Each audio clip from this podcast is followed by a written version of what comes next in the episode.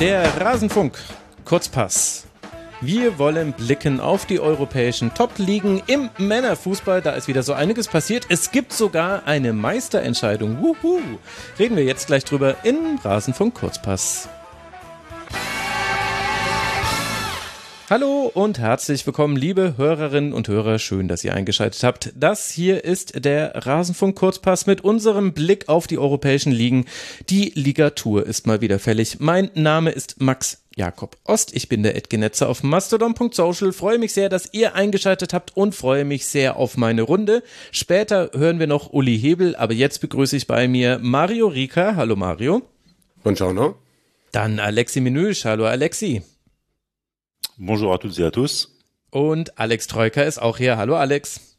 Muy buenas, servus. Sehr schön, dass ihr drei hier seid. Wir wollen äh, gleich auf die verschiedenen Ligen blicken. Vorher möchte ich aber noch loswerden. Der Rasenfunk ist Werbe, Paywall und sponsorenfrei. Bitte unterstützt uns finanziell. Und eine ganz wichtige Ansage habe ich da noch zu machen.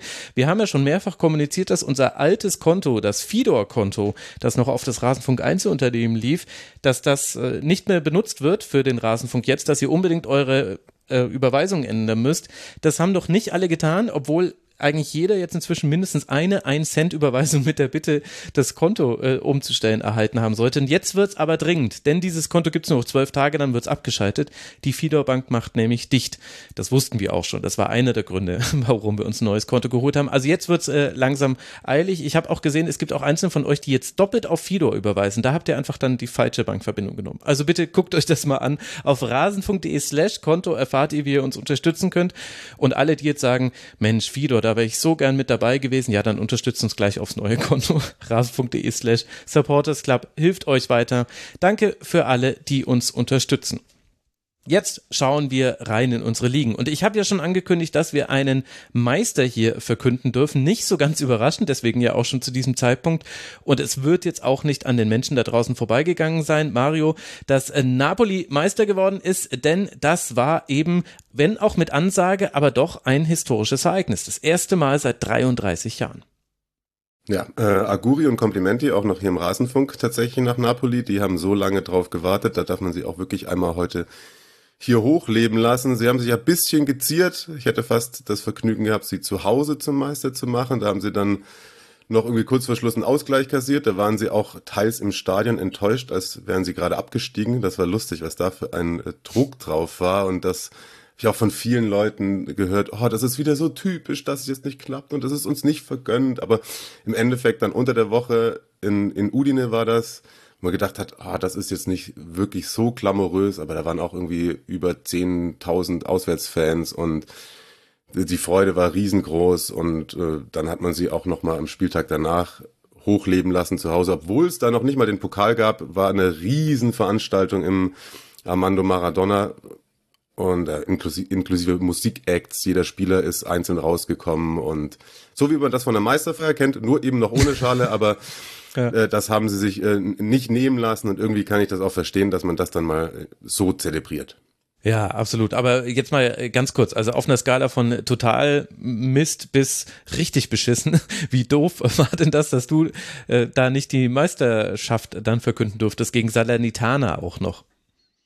Ja, ach, im Endeffekt finde ich dann, wir hatten ja gestern auch kurz Kontakt, da, da habe ich mir dann jetzt im Nachhinein auch gedacht, es ist noch, geht noch viel Zeit und noch viele Jahre gehen ins Land und äh, Carsten Fuß hat ja dann in Udine das kommentiert mhm. und der hat ja als der letzte Meistertitel in Napoli gewonnen wurde, da studiert und gelebt und irgendwie Ach, hat sich dann ein, ein, ein Kreis geschlossen und äh, dann kann ich das da auch gut gönnen, dass er das dann da machen durfte. Ja, okay, das ist ein sehr, sehr guter Hinweis. Ich meine, das Sportliche haben wir ja schon immer mal wieder die Saison über eingeordnet und es war auch relativ früh dann zu sehen, dass es wirklich klappen würde in diesem Jahr. Und das hat ja auch das Aus in der Champions League zum Beispiel ein bisschen einfacher gemacht. Wie würdest du denn jetzt auch, auch mit Blick auf die Feierlichkeiten und auf alles, was drumherum passiert ist, das jetzt dann so in einen größeren Kontext einordnen? Was bedeutet das für die Serie A, dass Napoli Meister geworden ist? Hm, Wenn es nach dem Präsidenten De Laurentiis geht, bedeutet das, dass die jetzt erst richtig loslegen. Mhm. Der hatte da nach dem Spiel in Udine gleich irgendwie eine Kampfansage gestartet mit wir wollen jetzt nächstes, übernächstes und in drei Jahren auch Meister werden. ehrlicherweise war auch er der, der im Sommer gesagt hat, wir, wir holen das Ding dieses, äh, dieses Jahr, während ich sie irgendwie auf Platz 8 getippt hatte.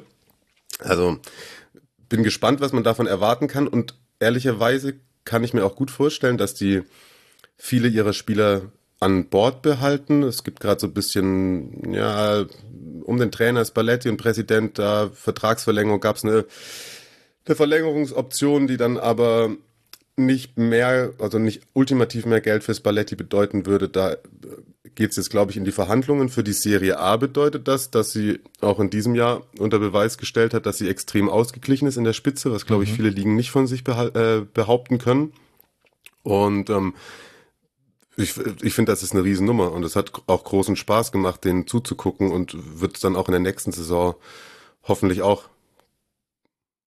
Ja, also, mhm. oder, oder kannst du das konkretisieren, was du meinst? Mit was bedeutet das für die Liga? Das ist ja, nee, genau im Grunde eigentlich das, was du jetzt äh, zuletzt gesagt hast mit der Ausgeglichenheit äh, der Liga und das ist ja wirklich interessant. Also man kann das im Rasenfunk quasi nachhören. Wir haben genau den, die goldene Zeit jetzt erreicht der Serie A. Es geht los, dass ich mit Christian damals als Juve gegen Barca im Champions League Finale stand drüber geredet habe, wie das Juve hinbekommen hat, so dominant zu werden und im Grunde, vielleicht lag es auch am Rasenfunk, haben wir es dann aufgebrochen und seitdem ist es eben, also man konnte dieser Liga beim Aufblühen zu gucken. Das haben wir ja auch schon hier thematisiert, aber wenn man sich nochmal dann die, die Finalspiele anguckt in den europäischen Pokalwettbewerben, wir werden später auch noch über das italienische Halbfinale da sprechen, wo du einfach Juve und Roma in der Europa League, Florenz in der Europe Conference League im Halbfinale und eben Inter und Milan jetzt im Champions League Halbfinale.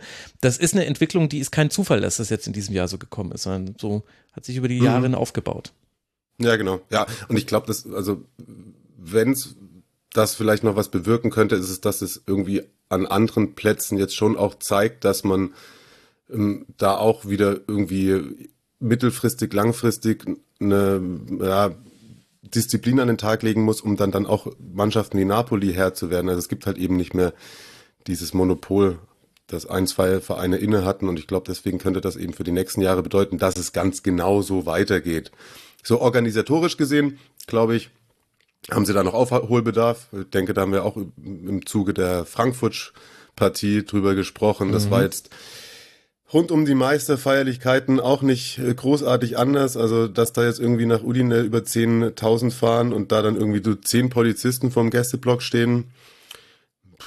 Fragwürdig, dass die Ultras von Udine vorher ein Statement öffentlich rausgeben, dass sie sagen, bei uns wird nicht gefeiert.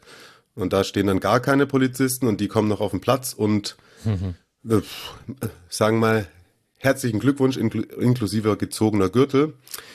Ist dann auch wieder Oldschool-Italien. Nicht, dass ich da irgendwie jetzt so Gewalt verharmlosen wollen würde, aber es hat auch hausgemachtes Problem. Was dann in Napoli abging, war ja auch einfach äh, sagenhaft. Also da hast du einfach auch gesehen, was denen das bedeutet. Ähm, ja, und ehrlicherweise da auch alles friedlich und einfach nur große Freude was mich da ein bisschen gestört hat, und da habe ich dann im Nachgang auch mit Christian eben, den ihr alle von hier kennt, auch länger geredet. Was echt bisschen nervig war, ist, dass an dem Tag äh, der Meisterschaft ist eine Person in Napoli erschossen worden. Und das lief auch sogar über Agenturen. Und es war die, immer die Überschrift Toter bei Meisterfeier. Und das kann man jetzt sogar noch nachgoogeln. Hm. Es gibt diverse Blätter, die dann unten einen Halbsatz im Artikel ergänzt haben, dass es sich bei dem Toten um den Sohn eines Camorra-Bosses handelt. oh Mann. So. Ähm, die Überschrift Toter bei Meisterfeier ist dadurch halt, sie ist wirklich komplett falsch und es gibt ja inzwischen auch in vielen Internetbrowsern die Möglichkeit, sich Artikel übersetzen zu lassen und vielleicht auch die heimische Presse zu lesen. Dass sowas dann auch über Agenturen läuft, hat mich ehrlicherweise ein bisschen sauer gemacht, weil dann auch KollegInnen einen ansprechen, boah, hier, ne, Italien, da dann wieder eine erschossen worden, weil da hatte einer eine Knarre dabei. Nee, da hat halt äh, eine Gruppe diesen Tag genutzt, um jemand um die Ecke zu bringen, in, ja, im Schutzmantel dessen, dass die ganze Stadtkopf stand. Hm. Das macht aber die Headline Toter beim Meisterfeier eben nicht richtig. Das und da werden dann auch tatsächlich so äh, Ressentiments bedient und Schubladen aufgemacht mit, ja, Italien, ne, da hat wieder einer mhm. eine Knarre dabei gehabt und so. Das fand ich ein bisschen nervig. Mhm. Ja, sehr gut, dass du das an der Stelle nochmal eingeordnet hast. Also das ist äh, der Meister in Italien. Jetzt wollen wir mit Alexis Menüsch den Meister, den kommenden Meister in Frankreich so richtig hochleben lassen. Denn bei PSG läuft's fantastisch, Alexi. Da gibt es eigentlich kaum was zu berichten außer Sportliches oder würde dir was einfallen? Ja, man könnte, glaube ich, äh, für jeden Monat dieser Saison ein Buch schreiben, also insgesamt zehn bis zwölf. Mhm. Was da alles passiert ist, wieder auf und neben dem Platz. Das ist einfach ein Ausnahmeverein. Positiv wie negativ äh, betrachtet natürlich. Äh, ja, es wird uns weiter begleiten, dass äh, dieser Verein einfach polarisiert. Äh, und wenn es wirklich darauf ankommt, dass José Mourinho der neue Trainer werden sollte, dann haben wir Spaß jeden Tag nächste Saison. Da gibt's äh, 100 neue Bücher zu äh, PSG. Äh, Wie viele hast du schon angefangen? Wie viele hast du schon angefangen? Äh, ich versuche jetzt mal zu wissen, ob ich es auf Deutsch oder Französisch schreibe. Dann lege ich los. Simultan musst du es machen. Ja, du musst den Honigstein Fall. pullen, musst du, Alexi. Der hat doch damals sein. Der hat keine Buch Zeit, der hat so viel zu tun. nee, nee, aber der hat quasi, der hat quasi auf Englisch und auf Deutsch das Buch über den Aufstieg ja, ja, der deutschen Nationalmannschaft geschrieben. Das möchte ich von dir auch, Alexi. Also ich bin, ich plädiere sehr für Deutsch, weil mein Französisch ist zu schlecht. Aber gut, okay. was, was ist jetzt so zuletzt los? Also wir haben mitbekommen, äh, es läuft nicht mehr so bei PSG. Niederlagen äh, gegen Lorient und äh, dann eben jetzt ein großes Aufsehen rund um Lionel Messi. Ja, es geht nicht darum, dass man Spiele verliert, aber wenn man das, die Bilanz bisher 23 zieht, da hat PSG neun Pflichtspiele äh, verloren, wenn wir das übergreifen, das ist natürlich viel zu viel. Es gibt einfach zwei Gesichter, es ist ein bisschen wie bei den Bayern. Äh, du hast äh, PSG vor der WM und nach der WM. PSG vor der WM hatte keine einzige Niederlage eingesteckt, auch da wettbewerbsübergreifend. Äh, und nach der WM ging es nur noch berg runter. Und das man, das muss man aber nicht nur an die WM natürlich als Schuld nehmen oder als Ausrede. Und einer der Gesichter dieser, dieses Versagens, nicht nur diese Saison, auch letzte Saison, ist einfach Lionel Messi. Man fragt sich nach zwei Jahren, warum hat er sich für PSG entschieden und warum mhm. hat sich PSG für ihn entschieden? Man kommt zur Trennung jetzt in drei Wochen.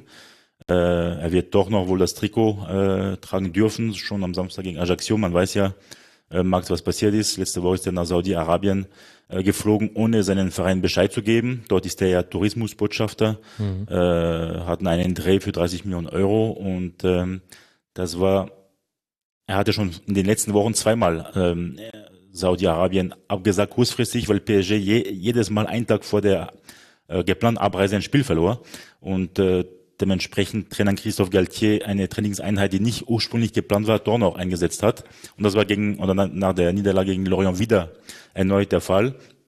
Aber Messi meinte, ich habe es gar nicht mitbekommen und ist also in den Flieger eingestiegen nach dem oder währenddessen trainierten oder äh, waren die Spieler von PSG auf dem Trainingsplatz und Messi hat da gefällt und das hat schon für viel Kopfschütteln gesorgt in der ganzen Mannschaft, im ganzen Verein. Und zum ersten Mal seit immer, oder seit die Scheiß eingestiegen ist, vor zwölf Jahren, haben sich durchgegriffen und äh, ein großer Name bestraft. Also man kann jetzt natürlich äh, ähm, streiten über die Art und Weise der Strafe, ja, also eine Geldstrafe war ja vonnöten, sage ich mal, vielleicht sogar ein bisschen zu zu klein, also zwei Wochen äh, Gehaltsverzicht für Messi, ein 1,6 Millionen netto äh, circa. Aber dass man ihn für zwei Wochen sperrt, dass er an kein Spiel äh, teilnehmen darf, kein Trainings, keine Trainingseinheit und das ja in der vielleicht wichtigsten äh, Saisonphase, wo man den Titel noch nicht in der in der Tasche hat. Äh, darüber kann man natürlich streiten. Aber das Komische ist natürlich nach einer Woche durfte Messi doch noch ins Training und jetzt wissen wir auch warum. Weil juristisch haben sich die Anwälte von Messi schon erkundigt.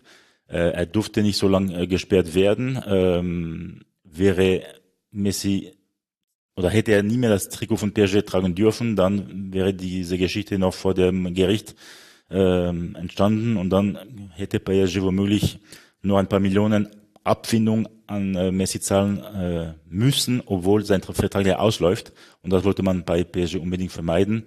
Man hat auch dieses komische Video von Messi ähm, vor einer Woche, wo er sich entschuldigt hat, äh, angenommen und positiv äh, in Paris äh, ein, eingenommen, so dass man ihn am letzten Montag zum Training wieder gesehen hat und so dass er bereits am, am Samstag wieder auf dem Rasen des Prinzenparks sehen werden. Aber so oder so, äh, das ist eine traurige und Geschichte und äh, ein Flop. Und äh, Sie können oder ihr könnt davon ausgehen, gegen Ajaccio wird er bei jedem Ballkontakt heftig ausgepfiffen. Ich glaube, da müssen wir gleich Alex auch noch ins Boot holen, denn da gibt's ja auch schon äh, Gerüchte, wo könnte es jetzt dann hingehen für Messi. Aber eine Frage zum Hintergrund möchte ich dann äh, doch noch äh, stellen. Glaubst du, ist es Zufall, dass jetzt der von Katar geführte Verein zum ersten Mal ausgerechnet bei dem Spieler durchgreift, der sich für Saudi-Arabien engagiert, also das Land, das ja unter anderem mit Blockaden Katar klein halten wollte? Eines der Gründe, warum Katar sich zu dieser Sportswashing-Strategie entschieden hat, die, die es jetzt ja unter anderem mit PSG durchzieht. Könnte ein Grund sein, aber ich glaube, der, der Hauptgrund liegt darin, dass, ähm, dass man sich schon eh entschieden hatte, dass man mit ihm mit Messi nicht verlängert.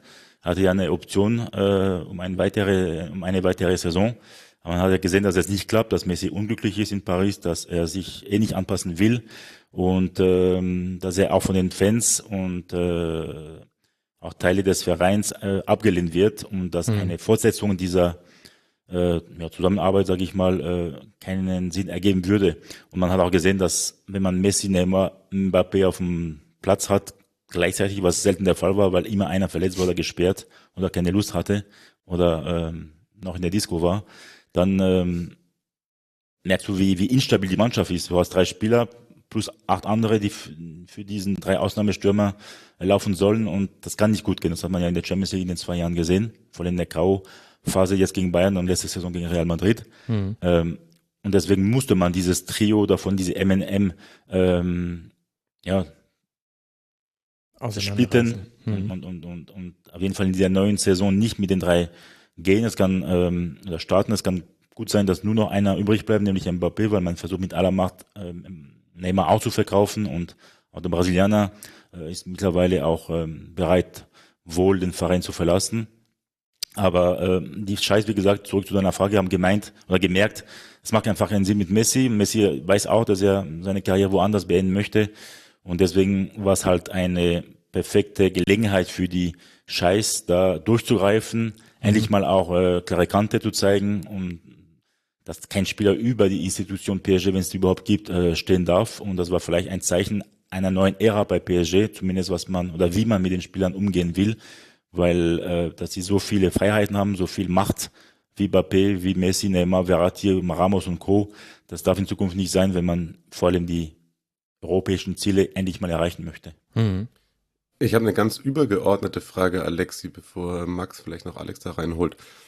So als Außenstehender hatte ich das Gefühl, ja, jetzt holst du Christophe Gaitier, das ist jetzt mal nicht der große Trainername und das könnte doch irgendwie so ein Fit sein, der das alles mal unter einen Hut bekommt. Kann man ihm irgendeinen Vorwurf machen oder ist die Mannschaft einfach untrainierbar?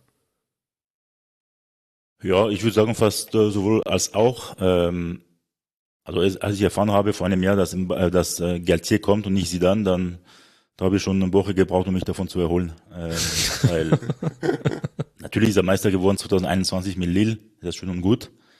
Aber es war doch klar, dass er diese Kabine nicht in den Griff kriegen kann. Er hatte keine Erfahrung, er hatte bisher nur sechs Champions League Spiele auf dem Buckel und dazu, also als Bilanz fünf Niederlagen. Und dann schickst du ihm so ins kalte Wasser oder ins, Eis, äh, ins Eisbach sogar, weil äh, es ist unfassbar, dass man so einen Trainer holt, der keine große Erfahrung hat mit großen Spielern und international betrachtet, der kaum Englisch spricht, ein bisschen Spanisch und das war's schon. Und äh, bei dieser internationalen Kabine musst du schon auch ein paar Sprachen beherrschen, was bei Thomas Tuchel der Fall war oder bei Unai Emery oder Pochettino auch. Und Galtier hat zwar ja keine schlechte Arbeit geleistet in der Hinrunde, aber das war ja nicht schwer, denn vor allem die Topstars haben nur an die WM gedacht und haben sich dafür top vorbereitet, indem sie alles gegeben haben für ihren Verein, um da topfit anzukommen. In der Rückrunde hat man gesehen, wie, ja, dass da bei ihm die Kompetenzen fehlen, dass bei jedem kleinen Problem, dass er da ähm, den Faden verliert. Er hat sehr viele Kommunikationsfehler gemacht in seinen zahlreichen Pressekonferenzen, die ihm auch ähm, ja, als Eigentor äh, gegolten haben.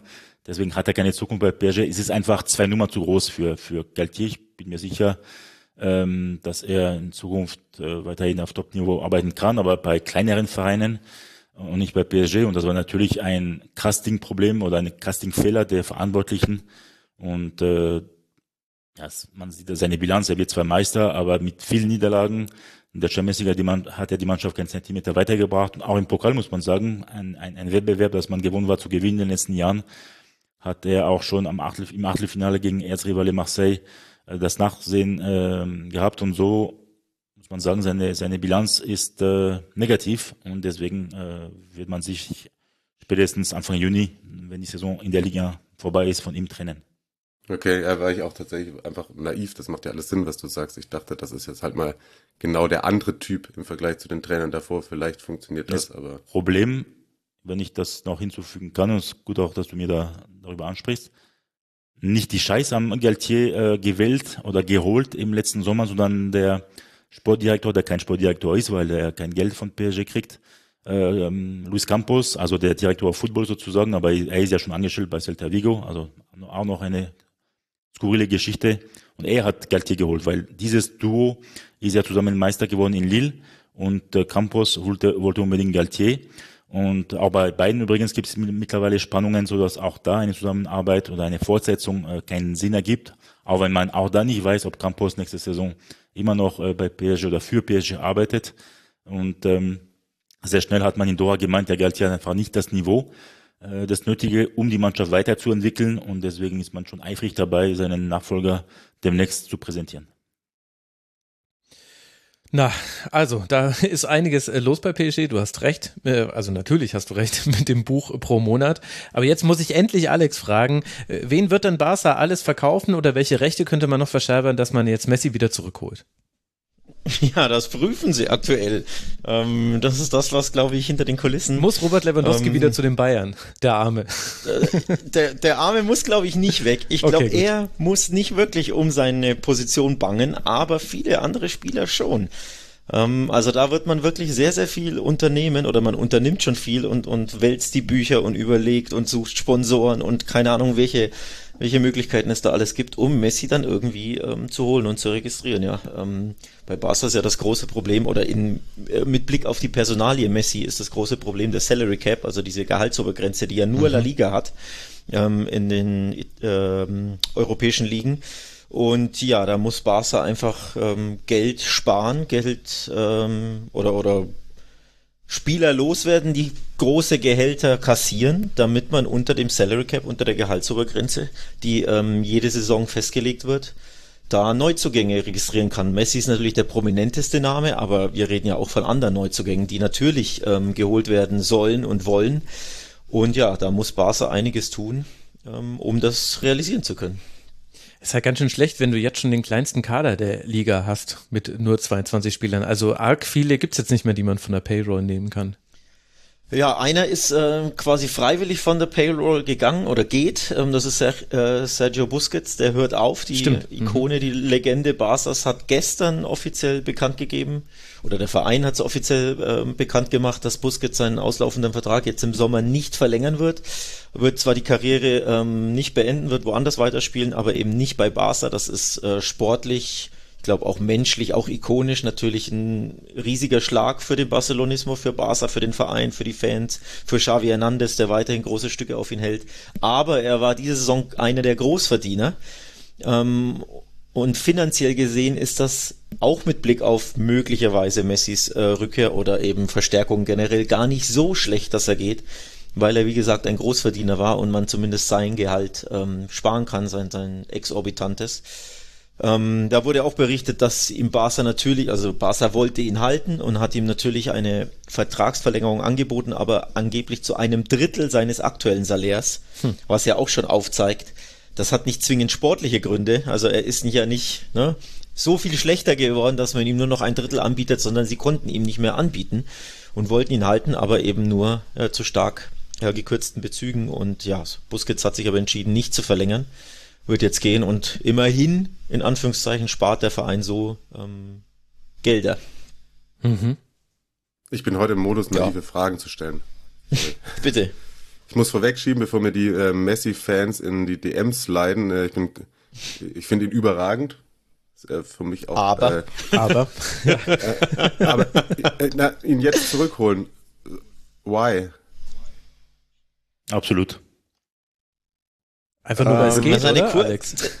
Das ist eine kurze Frage, eine viel Ja, aber kürzer, wirklich, knapper kann man sie gar nicht 36 jetzt und dafür musst du irgendwie Moment, sonst Moment. irgendwie rumbasteln im Und seit Kader. 2015 bei Genau, Barca kaum ähm, es ist- muss man auch noch einfügen.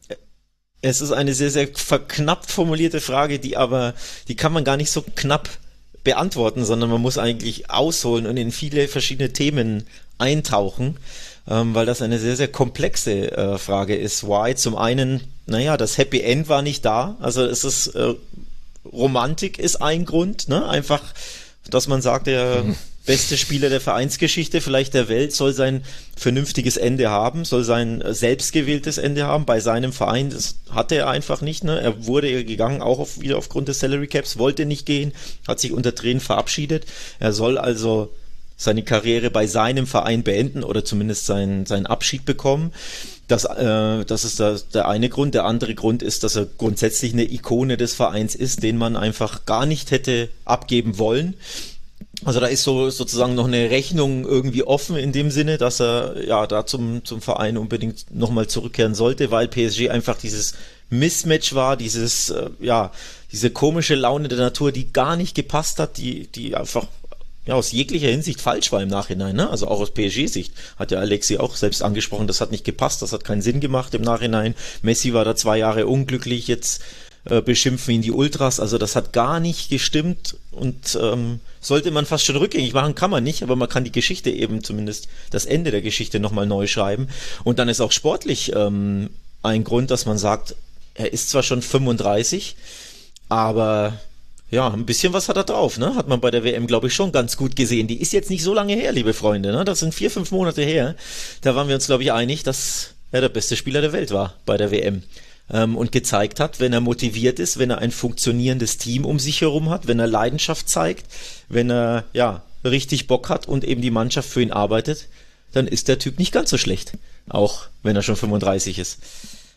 Ähm, also Barca macht sich da auf Hoffnungen, ähm, dass er der Mannschaft wirklich noch was geben kann, sportlich. Ähm, ja, in der Champions League haben sie ohne ihn jetzt zwei Jahre nicht ganz so erfolgreich gespielt. Blamables Gruppen aus jeweils. Also man sieht ja auch, dass sportlich, obwohl man ja in der einen Saison auch Lewandowski hatte, ähm, dass es sportlich doch ein bisschen Verbesserungsbedarf gibt. Und äh, ja, da sind die Meinungen eben auch, dass er das durchaus noch leisten könnte. Also das ist auch eine, eine Antwort, eine Teilantwort der Antwort. Und dann ähm, ist es auch finanziell, glaube ich, ähm, zwar ein Risiko, ihn zurückzuholen, weil man weiß ja gar nicht, ob man ihn überhaupt zurückholen kann, ob man ihn registrieren kann, bezahlen kann. Aber sollte es möglich sein, ähm, ja, poliert er dein Image unglaublich auf, dann sorgt er für Sponsoreneinnahmen, dann sorgt er für noch volleres Stadion, dann sorgt er für Hype im Verein, in der Stadt, etc. etc. Also äh, Messi ist ja auch eine Marke für den Verein, die dem Verein einfach sehr, sehr gut tut, der nochmal keine guten, ja, keine gute Bilanz zuletzt hat. Ne? Also nicht nur sportlich, Champions League aus, Europa League aus, blamabel, sondern da gab es ja auch ganz, ganz andere große Themen. Ne? Dieser Schiedsrichterskandal. Ähm, jetzt ziehen sie um mit dem Stadion, sind nicht mehr im Camp Nou, sind äh, im Olympiastadion. Also du hast ja auch äh, marketingmäßig da immer wieder ja, Negativschlagzeilen geschrieben. Und auch da ja, tut dir Messi einfach gut. Du, du hast dann wieder diese Ausstrahlung, die Messi dir bietet, etc., etc., etc. Also das Thema Messi und Barca ist ein ganz, ganz großes Komplexes. Ja, die, die Frage war ja tatsächlich auch bewusst provokant äh, gestellt so und ich, ich folgte ja auch sportlich tatsächlich. Es gibt ja, soll ja auch andere Champions League Teilnehmer geben, die noch 37-Jährige haben, die performen können. So ist es ja nicht, keine Frage. Und den Romantikaspekt kann ich auch voll nachvollziehen. Und da eine Anschlussfrage, wenn es jetzt denn so ums Finanzielle geht, ist er einer, der, der könnte doch auch für Umme spielen. Oder für sehr wenig. Wie ja, das da geht ja Gap? offenbar bei Spielern dieser Art nicht. Die müssen immer ja, noch mal mehr da, Geld verdienen. Das ist, ja, genau. Und ja. das ist dann mein Problem tatsächlich mit der Sache. Ja, das könnte man so formulieren. Äh, müsste eigentlich der Messis Vater müsste das beantworten. Ne? Dann das müsste man ihm fragen, weil er handelt ja die Geschicke seines Sohnes und äh, ist dafür alles verantwortlich und auch logischerweise dann für die etwaigen Gehälter oder Einnahmen. Ne? Also auch mit Blick auf Saudi-Arabien dieses äh, komische, was ist er der Botschafter, ne? Reisebotschafter oder irgendwie ähm, Außendienstler Saudi-Arabiens. Da könnte man auch fragen, naja, du hast doch so viel verdient, muss das denn unbedingt sein? Mhm. Ja? Ähm, ja, kann nur der Vater beantworten, warum man eben den Geldern, die da fließen, jeglicher Art, nicht ganz so abgeneigt ist, obwohl man schon so viel verdient hat und warum man da unbedingt nochmal mehr haben müsste, muss.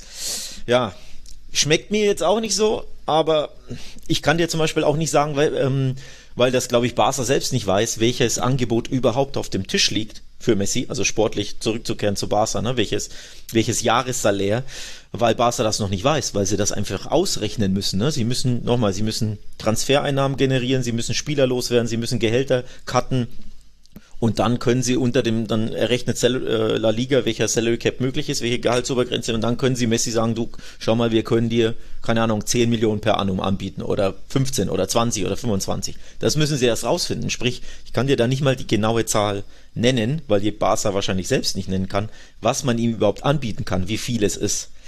Also wenn du sagst, er sollte möglichst für Umme oder für sehr wenig spielen, kann sein, dass er das muss, kann sein, dass er das annimmt. Das müssen wir einfach abwarten. Das kann man zum jetzigen Zeitpunkt noch nicht beantworten.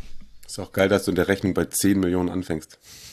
Ja, und vielleicht muss man da auch, also ja, dann sollen die Messi-Fans bei mir in die DMs reinsliden. Also ich kann mir nicht den Hinweis verkneifen, äh, wir müssen aufhören, äh, Leute, die etwas sportlich gut tun können, zu guten Menschen zu machen. Lionel Messi ist ein überführter Steuerstraftäter, der hat 21 Monate Freiheitsstrafe bekommen. 21 Monate, die nur weil er Ersttäter war, zur Bewährung ausgesetzt wurden.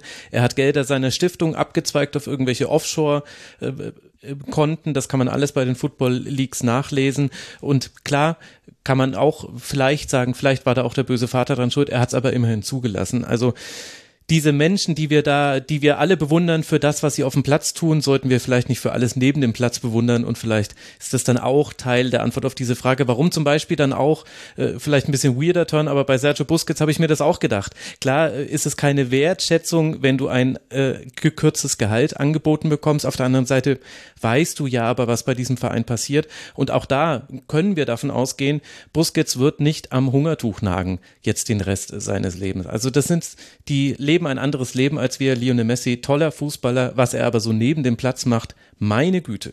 Also soll übrigens ein monströses Angebot aus Saudi-Arabien vorliegen haben.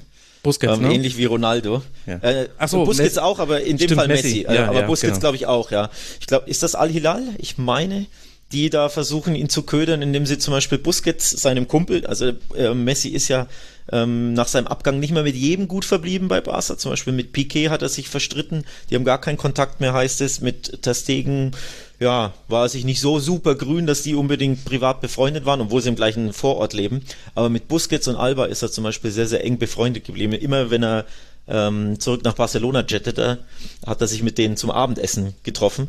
Und da heißt es eben, dass ich meine, Al-Hilal war es, äh, Busquets mhm. versucht zu holen, damit man die Chance erhöht, dass auch Kumpel Messi dann zum Verein kommt. Und natürlich mit den entsprechenden Geldern, also mit ja, Fabelsummen, die man gar nicht greifen kann. Hunderte Millionen Euro. Also ich habe was von 600 Hunderte, Millionen Euro genau. gelesen, weiß man natürlich nicht. Ich weiß nicht, äh, wie viele Hunderte, aber Hunderte. Genau, ja. eigentlich ist es dann schon scheißegal. Also eigentlich äh, ist es dann wurscht, ob das 100 äh, sind oder 600. Es ist einfach absurd viel und das kann er natürlich machen, aber wir müssen jetzt nicht so tun, als ob Lionel Messi bisher immer alles dem Sport und der guten Tat untergeordnet hätte, sondern genauso wie ganz viele andere in der Branche geht es da um Geld und erstmal auch nur um Geld. Ich meine, ja, ja, egal.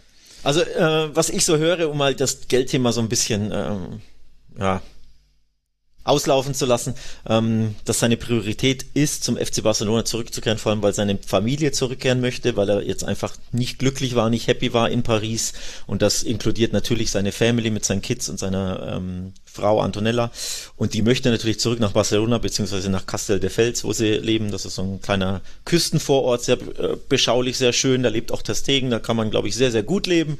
Und da ähm, sehen sie sich zurück, da wieder zu leben. Aber eben, ja, Thema Geld spielt halt einfach auch eine Rolle und in dem Fall sogar aus Vereinsseite, weil eben Barca nicht weiß, was sie ihnen anbieten können oder ob sie ihn überhaupt registrieren können. Also die klären das einfach. Und deswegen glaube ich, oder was ich so höre, ist seine erste Option Barca aber eben wahrscheinlich nicht um jeden Preis, ne? um jetzt doch wieder den Bogen ah. zu spannen. ja, sehr ja. schön. Ich meine, das Gute ist ja, in Saudi-Arabien kannst du auch mit 39 kicken. Also das ist jetzt, da wird jetzt ja, wahrscheinlich nicht diese Debatte geführt, aber Also er will zum Beispiel die Karriere auch in der Nationalmannschaft noch nicht beenden, liest man so. Ähm, der WM-Titel war quasi noch nicht der Last Dance. Man könnte ja sagen, auf dem mhm. absoluten Höhepunkt kannst du gehen, aber irgendwie hat das noch mal ein bisschen Feuer in ihm entfacht offenbar. Berichten zufolge aus Argentinien, dass er wirklich noch ähm, die nächste Copa America, ich meine, die ist 24, also gar nicht so lang mhm. hin, äh, mitnehmen will, weil er auch einfach merkt, ne, wie, wie viel Spaß das gemacht hat, wie gut die Mannschaft ist, ähm, dass er da immer noch äh, die Schaffenskraft dazu hat, ist ja offensichtlich. Und er denkt sogar offenbar über nächst, die nächste WM nach, ähm, dass er die noch äh, spielt und da will er quasi competitive bleiben, auf einem höheren Wettbewerbsniveau spielen. Optimalerweise natürlich bei seinem Herzensverein, Schrägstrich in Europa. Und ja, anders als eben Cristiano Ronaldo, wo du merkst, naja, wenn du jetzt nach Saudi-Arabien oder sei es China oder wo auch immer hingehst, ja, dann ist das wirklich quasi der Feierabend der Karriere und nur noch so ein bisschen Feierabend kicken. Und das will er offenbar nicht. Also er möchte noch wettbewerbsfähig spielen, aber eben nicht umsonst wahrscheinlich, ne?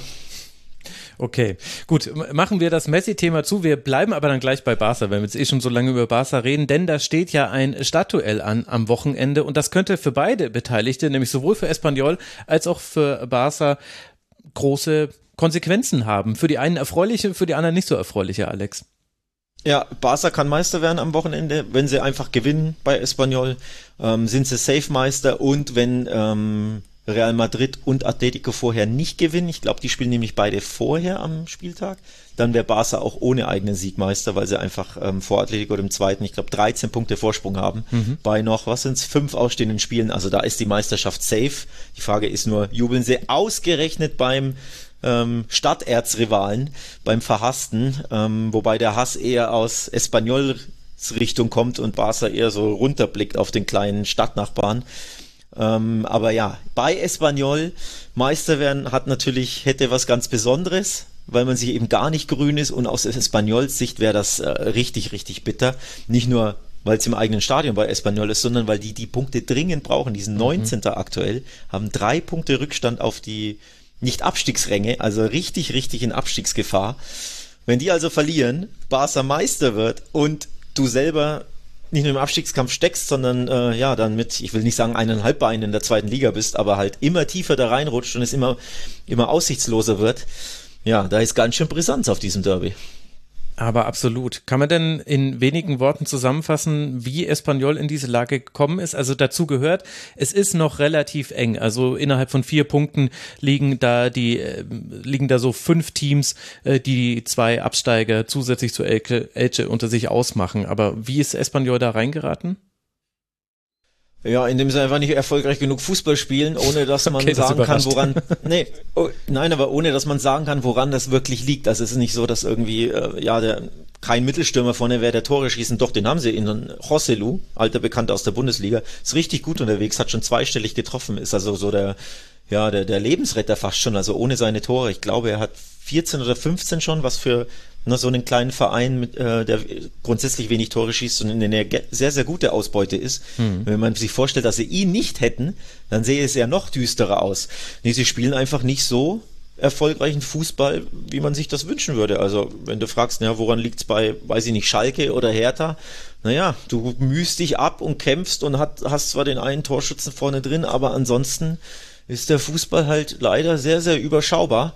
Ähm, Woran das liegt, ja, das müssen, muss der Sportdirektor, muss der Sportchef, muss der Manager beantworten. Das ist meistens irgendwo in der Kaderzusammensetzung zu finden. Aber so die, den einen Grund, warum es bei denen nicht läuft, ähm, ist schwer zu sagen. Man hatte tatsächlich, und auch ich bin da ähm, mit dem Boot nicht erwartet, dass sie so dermaßen tief im Abstiegskampf äh, stecken würden. Also ich hätte eher gedacht, naja, so zwischen Platz 10 und 15, ähm, ne, sicheres Fahrwasser.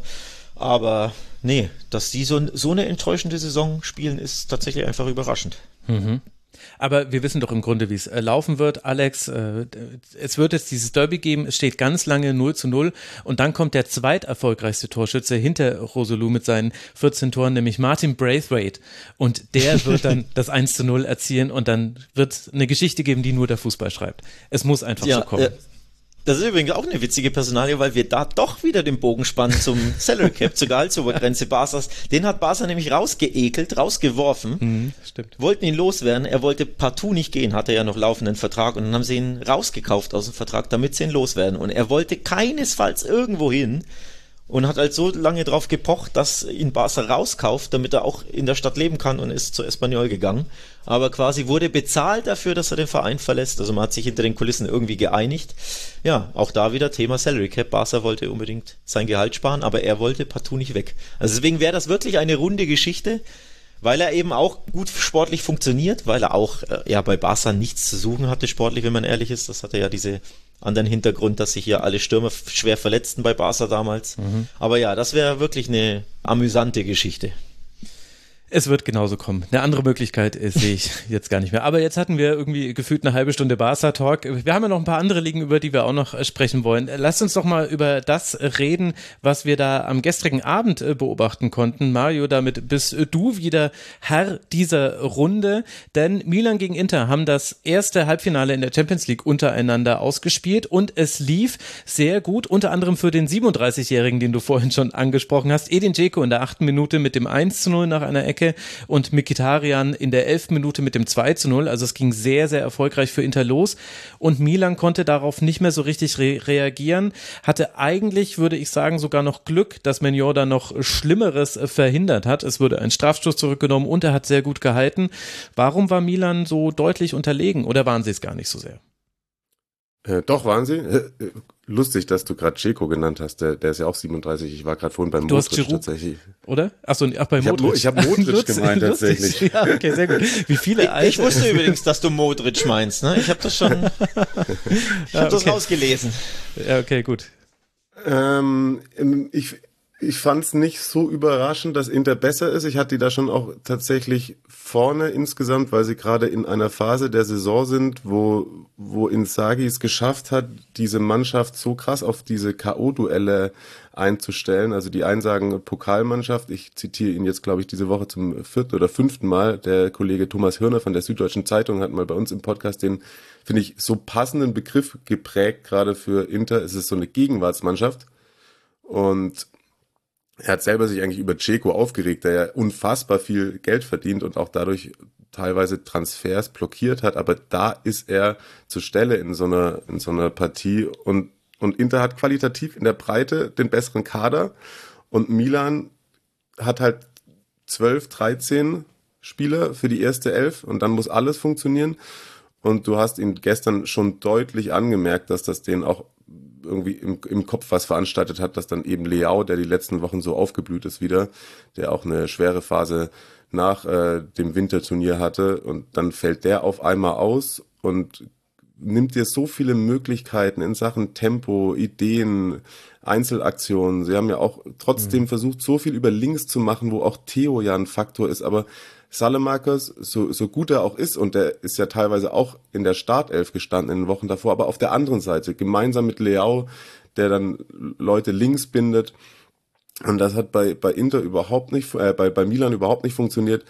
Und ich muss dazu sagen, dass die genau wie Benfica in der Runde davor mit den ersten 15, 20 Minuten von Inter völlig überfordert waren. Also mhm das war, ich, ich finde, das war ganz extrem, wie sie nichts entgegenzusetzen hatten, obwohl sie ja zum Beispiel davor Napoli auch defensiv so entzaubert haben, dass sie da so viel Räume gegeben haben. Auch ich finde das Mikitarian-Tor, das ist natürlich auf der einen Seite toll rausgespielt, auf der anderen wusste, also ich meine, Kier weiß jetzt immer noch nicht eigentlich, glaube ich, wo er hätte stehen sollen, mhm. genauso wie Tomori und dann ist das tatsächlich ein Spielverlauf, der, sagt man ja so schön, Inter komplett in die Karten spielt, weil Inzaghi war auch schon bei Lazio als Trainer bekannt, der irgendwie kompakt stehen kann und dann kontern kann. Und die, die Inter mit der Aggressivität, die auch bestimmte Spieler an den Tag gelegt haben, du hast mir so ein paar schöne Stats geschickt und ich finde diese, dieses eine, der eine Screenshot mit den Spielern out of possession, Lautaro möchte ich hervorheben, das ist unfassbar. Vom eigenen Strafraum bis zum anderen. Strafraum. Der wäre überall. Wie der ja. Zweikämpfe führt, der hatte auch so sein kleines Tief, aber jetzt ist er seit einem halben Jahr auch noch Weltmeister und knipst jetzt wieder. Aber was der auch gegen den Ball veranstaltet, ist unfassbar. Und ja, e-, ehrlicherweise, du hast es schon gesagt, ich finde, Milan hat mit dem Ergebnis tatsächlich sogar noch ein halbwegs ordentliches für sich selber mitgenommen. Ich verstehe auch ehrlicherweise nicht, warum es da äh, Mitte, Ende, zweite Halbzeit keinen Elfmeter gibt, als Krunic sich zu dieser Dummheit hinreißen lässt, wo mhm. er schlägt. Ja. War, war Kollege, Sepp Kneißl war der Meinung, das reicht nicht für einen Elfer. Ich sag schon allein, weil er so dumm ist, da im Strafraum zum Schlag auszuholen, das ist ja kein Schieben. Also, da habe ich mir dann wieder gedacht, na gut, die UEFA will halt irgendwie kein 0-3 haben. So aus, ah. aus Spannungssicht. Aber ich fange jetzt nicht mit den Verschwörungstheorien hier an. Aber Inter ist gerade, äh, fehlt eigentlich nur Gosens und Skrinja und ansonsten haben die einen Kader beisammen, der qualitativ wirklich hochwertig ist und ehrlicherweise, glaube ich, gegen Real oder City dann auch sehr viel mehr Möglichkeiten hätte als Milan da noch im Finale irgendwas zu bewegen, wo alle dann natürlich irgendwie entweder Real oder City auf ihrem Favoritenzettel haben werden. Hm. Ich meine, es gab noch den Pfostenschuss von Tonali, der ja auch noch leicht abgefälscht war. Das war ein gutes Ding. Es gab allerdings auch noch den Pfostentreffer von Chalanolu. Also es war insgesamt ein sehr gut anzusehendes Spiel, muss ich sagen. Also genau das, was man sich erhofft hatte. Kannst du verstehen, dass äh, Pioli auf diese Anfangsphase nicht reagiert hat? Er musste Benacer früh rausnehmen äh, wegen Verletzung. Aber wir haben ja schon mal hier an dieser Stelle drüber gesprochen, dass es mal eine Umstellung auf Dreierkette gab, die sehr geholfen hat. Und gleichzeitig hätte man damit auch so gewisse Probleme, die Inter einem einfach bietet, weil sie eben viel über die Flügel kommen und dann in den Halbraum reinspielen, hätte man adressieren können als ich gesehen habe, da gibt's jetzt eine Auswechslung, ich konnte da nur nicht gleich erkennen, wer sich fertig macht, dachte ich mir, ah, okay, er bringt Ciao und stellt halt wirklich auf Dreierkette um, weil das wäre so mein erster Gedanke gewesen. Wurde das thematisiert jetzt im Nachgang? Mhm, Pioli war auf jeden Fall Thema im Nachgang, wie die letzten Wochen auch schon. Das ist ja das Spannende, dass beide Trainer extrem unter Druck standen. Ne? Also bei Insagi, glaube ich, habe selber auch gesagt und Christian, ja, wobei Christian ist eher der äh, Fürsprecher für die Trainer, weil sie tatsächlich ja schon immer noch eine erfolgreiche Saison spielen, aber die Ansprüche sind bei beiden Mannschaften gewachsen. Und Pioli wurde immer so ein wenig vorgeworfen, dass er nicht auf hm, schlechte Phasen reagieren kann. Ich finde, dieses Jahr hat er es eigentlich bewiesen, dass er es kann. Mhm. Die von dir angesprochene Umstellung, die er auch zwischenzeitlich in der Saison hat, Dreierkette, dann wieder Viererkette, da hat er selber mal aktiv gecoacht. Gestern bin ich der Meinung, vollkommen bei dir, da hat ihm der Mut oder die Erkenntnis in dieser Situation gefehlt, da auch wirklich dann zu handeln und der Mannschaft von der Seitenlinie irgendetwas zu geben, das den Spielern auf dem Platz dann hilft. Ich kann es in, insofern verstehen, dass er dann, dann irgendwie nicht noch mehr Unruhe reinbringen will. Ich habe vor ein, zwei Wochen ein Interview zum Beispiel mit Angelotti gelesen, der auch schon weiß Gott so viel erlebt hat als Trainer. Ne? Aber der hat, der war ja damals bei den letzten Aufeinandertreffen ähm, Anfang Mitte der Nullerjahre Milan-Trainer und der hat gesagt, bis heute hat er eigentlich noch nicht ein einziges Mal diesen Druck verspürt und diese Ohnmacht und im Sinne von jedes Mal, wenn er rausgeht aus der Kabine, muss er eigentlich das Kotzen unterdrücken, weil das so viel, so viel auf dem Spiel steht. Und ich kann schon mir vorstellen, wobei das ist Küchenpsychologie, ne, dass da eventuell Pioli nicht den klarsten Kopf hatte und eventuell auch genau wie seine Mannschaft völlig überfordert war. Mhm. Ja, oder eben genau das. Also ich meine, ich finde das schon gut, auf diesen Druck nochmal hinzuweisen, unter dem alle Beteiligten stehen. Und das kann ja auch selbst, wenn Pioli frei gewesen wäre von diesem Druck, könnte er aber aus guten Gründen dann sagen, nee, jetzt nicht noch eine systemische Umstellung hier reinbringen, weil man hatte ja viel Ballbesitz und Inter hat dann auch relativ früh angezeigt nach dem äh, 2 zu 0, jetzt zieht man sich eher zurück und setzt auf die Konter. Also sprich, äh, Milan hat jetzt nicht auch, also es sah jetzt nicht so aus, als würde Inter einfach so weiterrollen. Es war klar, die kriegen ein paar Konter, das wird auf jeden Fall passieren, ist ja auch dann passiert. Aber also vielleicht war das auch ein Grund und dann ähm, ist es vielleicht auch der typische Unterschied von, äh, wir sehen es halt irgendwie von unserem Sofa aus oder du natürlich äh, aus den The Zone Headquarters heraus und äh, im Stadion ist es aber nochmal was anderes. Hm. Was ich tatsächlich aus Milan Sicht eher auch jetzt gerade mit dieser Ausgangssituation fürs Rückspiel besorgniserregend wahrgenommen habe, ist, dass sie ja selber überhaupt keine, aus ihrem Ballbesitz überhaupt keine Tiefe erschaffen haben. Also Giroud hing ja völlig in der Luft. Der war in, die, in den letzten Wochen auch nicht immer der perfekte Zielspieler, aber dass sie das auch gar nicht großartig versucht, beziehungsweise geschafft haben, ihn da vorne irgendwie einzusetzen, einen Ball festzumachen und dann irgendwie gesammelt nachzurücken. Hm. War schon wenig. Oder halt sehr gut und diszipliniert verteidigt von Inter. Kann man so oder so sehen. Mhm. Ich weiß nicht, wie siehst du's? Ja, also ehrlich gesagt, ich habe mich in Asabi so ein bisschen verliebt. Also nicht alles, was er auf dem Platz gemacht hat, fand ich gut. Also, äh, weil in meinem Ideal sind das alle faire Sportsmänner und da wird niemand irgendwie auch so eine, eine sogenannte Nicklichkeit ausgetauscht. Und es war ein an Nicklichkeiten nicht armes Spiel, ohne dass es unfair gewesen wäre. Aber ich fand, dass Asabi da nämlich genau den richtigen den richtigen Mittelweg gefunden hat. Und es gab ja die eine Szene, wo Giroud im Abstand, äh, äh, im Abseits angespielt wurde und dann stecken wollte auf Diaz. Und der wurde halt einfach von Asabi abgelaufen und hat den dann aber so am Schluss noch geschubst. Und dann gab's halt dieses typische so Kopf an Kopf, beziehungsweise eher Kopf an Brust jetzt bei den Größenverhältnissen bei den beiden. Und in dem Moment habe ich gedacht, also von Ibrahim Diaz werden wir nichts mehr sehen in dem Spiel. Der ist so klar als Verlierer aus dieser Szene rausgegangen, das war krass. Und das stand für mich symbolisch für dieses Spiel. Ja, ja, Acerbi hat auf jeden Fall auch so die, die spitzen Ellenbogen, die Bonucci und Chiellini immer hatten. Auf mhm. jeden Fall, ich glaube, es ist super unangenehm, zu ihn, gegen ihn zu spielen, aber er ist auch äh, lustigerweise einer der, der oft von außen auch kritisiert wurde, beziehungsweise sein, sein Wechsel zu Inter wurde kritisiert, weil es auch so ein Insagi-Spieler ist, den hatte er schon bei Lazio, ist auch schon 35, aber Acerbi ist auch in den letzten Wochen einer, der mit am konstantesten da abliefert und die Verteidigung zusammenhält. Und ja, wie du gesagt hast, ist dann, man muss nicht alles irgendwie cool finden, was er macht, aber ich glaube, er ist einer, der da schon auch immer ein Faktor ist, gerade in dem Sinne, was ich gesagt hatte, dass du halt als Gegenspieler auf ihn keinen Bock hast ab einem bestimmten Zeitpunkt. Ja, und der war sehr früh in diesem Spiel. Und es war, ja. ach, ein fantastisches Spiel, äh, tolle Stimmung. Also da können wir uns auch aufs Rückspiel jetzt noch freuen. Das war einfach ein besonderer Abend. Besonders ist auch, äh, dass Alexi Menüsch hier in dieser äh, Runde ist. Warum? Das habt ihr nicht gehört, liebe Hörerinnen und Hörer. Aber er hat uns schon mehrfach verlassen. Und deswegen will ich jetzt, Alexi, die Chance nutzen, wo du jetzt hier bist, dass wir nochmal mit dir über die Ligue 1 sprechen. Denn wir müssen ja auch noch über Olympique Lyon sprechen. Olympique Lyon, ja, da steht man vor der Revolution sozusagen in diesem Sommer.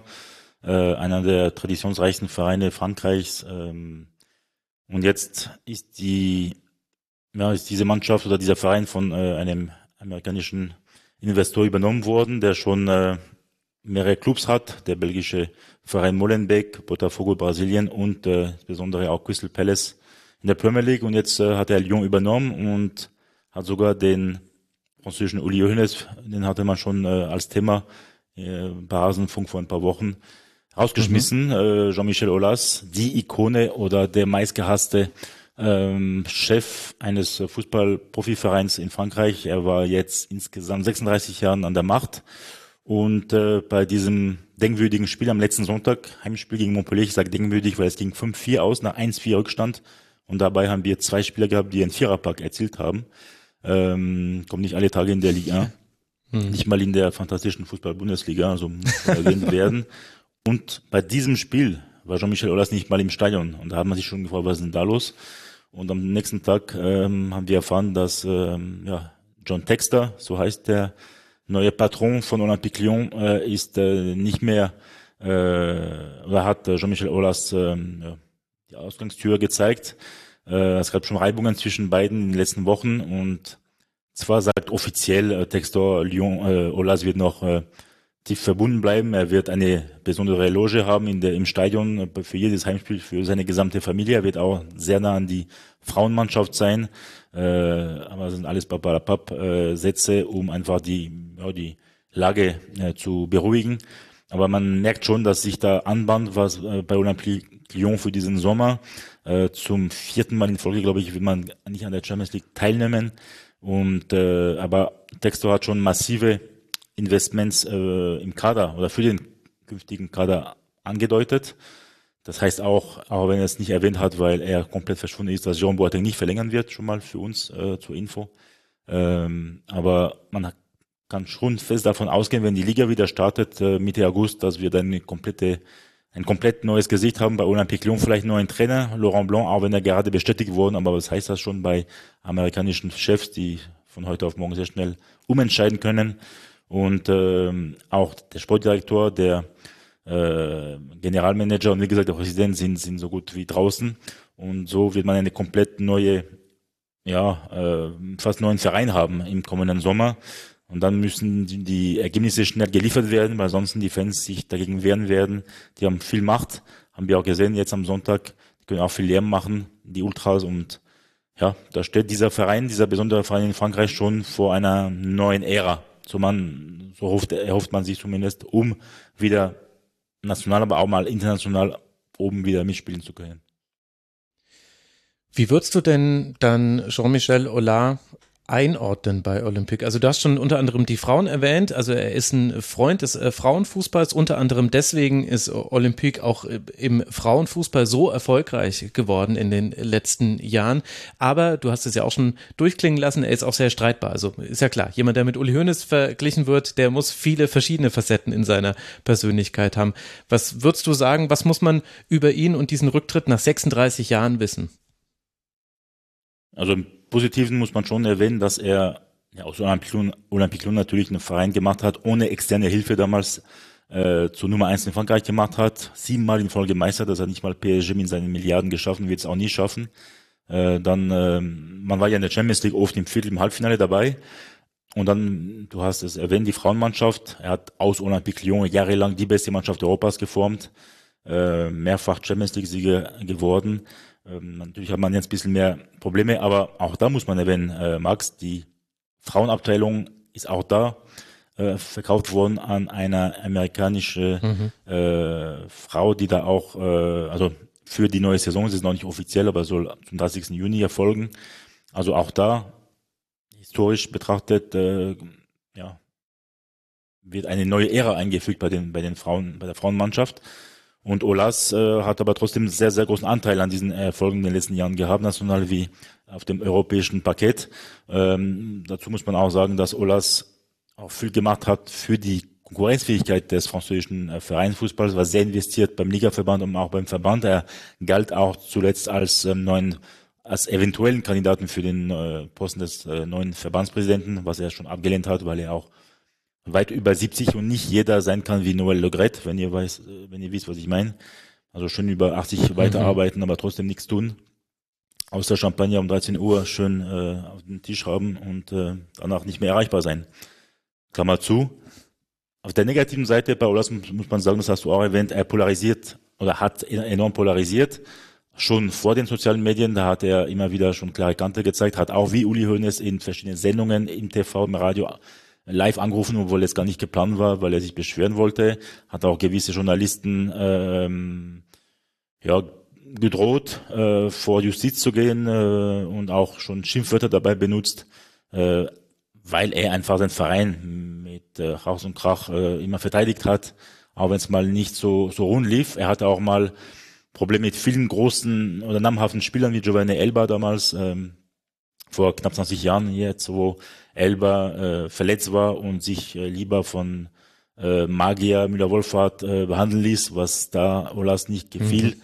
Und äh, da gab es auch immer wieder Reibungen. Und trotzdem sagen schon die meisten heute, Olas wie man vermissen. Erstmal, weil er polarisiert, weil er aber auch viel für den französischen Fußball getan hat, weil er eine Figur ist, äh, viel Charisma äh, hat und wer soll in diesem Sinne sein Nachfolger werden. Und im Gegensatz zu vielen europäischen Vereinsverantwortlichen und auch zu vielleicht einer, der ihn äh, ja fast auf dem gleichen Niveau hat, weil er auch seine Mannschaft damals oder seinen Verein Olympique Marseille nach vorne gebracht hat, aber trotzdem dann ja, im Gefängnis war, weil auch Korruption imstande war. Ich will von Bernard Tapie reden. Im. Gegensatz zu Tapie kann sich bisher Olas nichts äh, zu Schulden kommen lassen. Er war in keiner Affäre äh, involviert und äh, deswegen scheint er sauber zu sein und das ist auch nicht alle Tage der Fall. Das muss oder können, kann man ruhig erwähnen. Also vielleicht eher Willy Lemke und nicht Uli Hoeneß.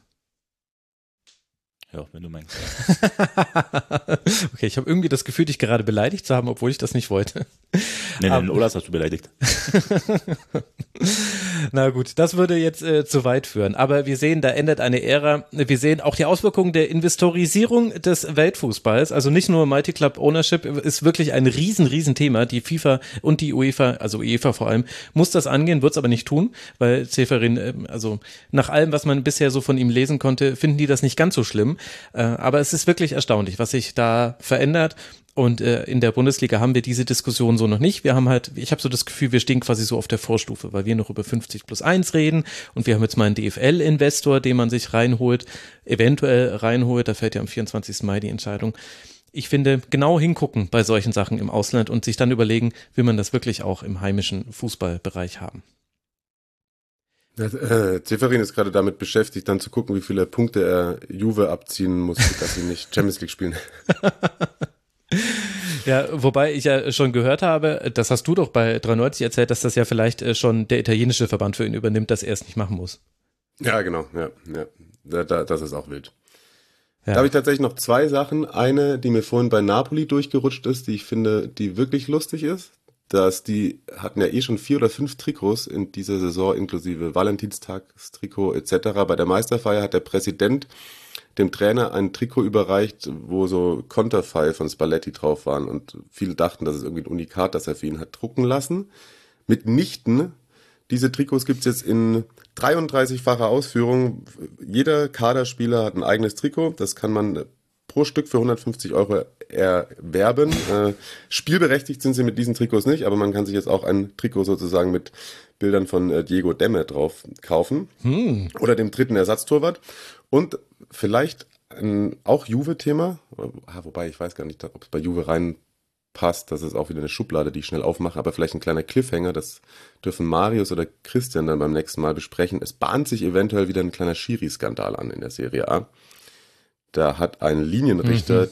das Gespräch mit dem Schiedsrichterbeobachter nach einer Partie aufgenommen, der irgendwie im Wortlaut so gesagt hat, ja, ich habe es viel in der Serie B und C beobachtet. Danke an die Freunde aus Turin und Rocky, das ist der Schiri-Boss. Also da, ja, eventuell gibt es da Vetternwirtschaft auf Verbandsebene, aber wäre noch nie vorgekommen, glaube ich. Ja, und ich weiß ehrlich gesagt gar nicht die Schublade, welchen Landes du da gerade aufgemacht hast. Also das könnte auch sehr gut die deutsche Schublade sein.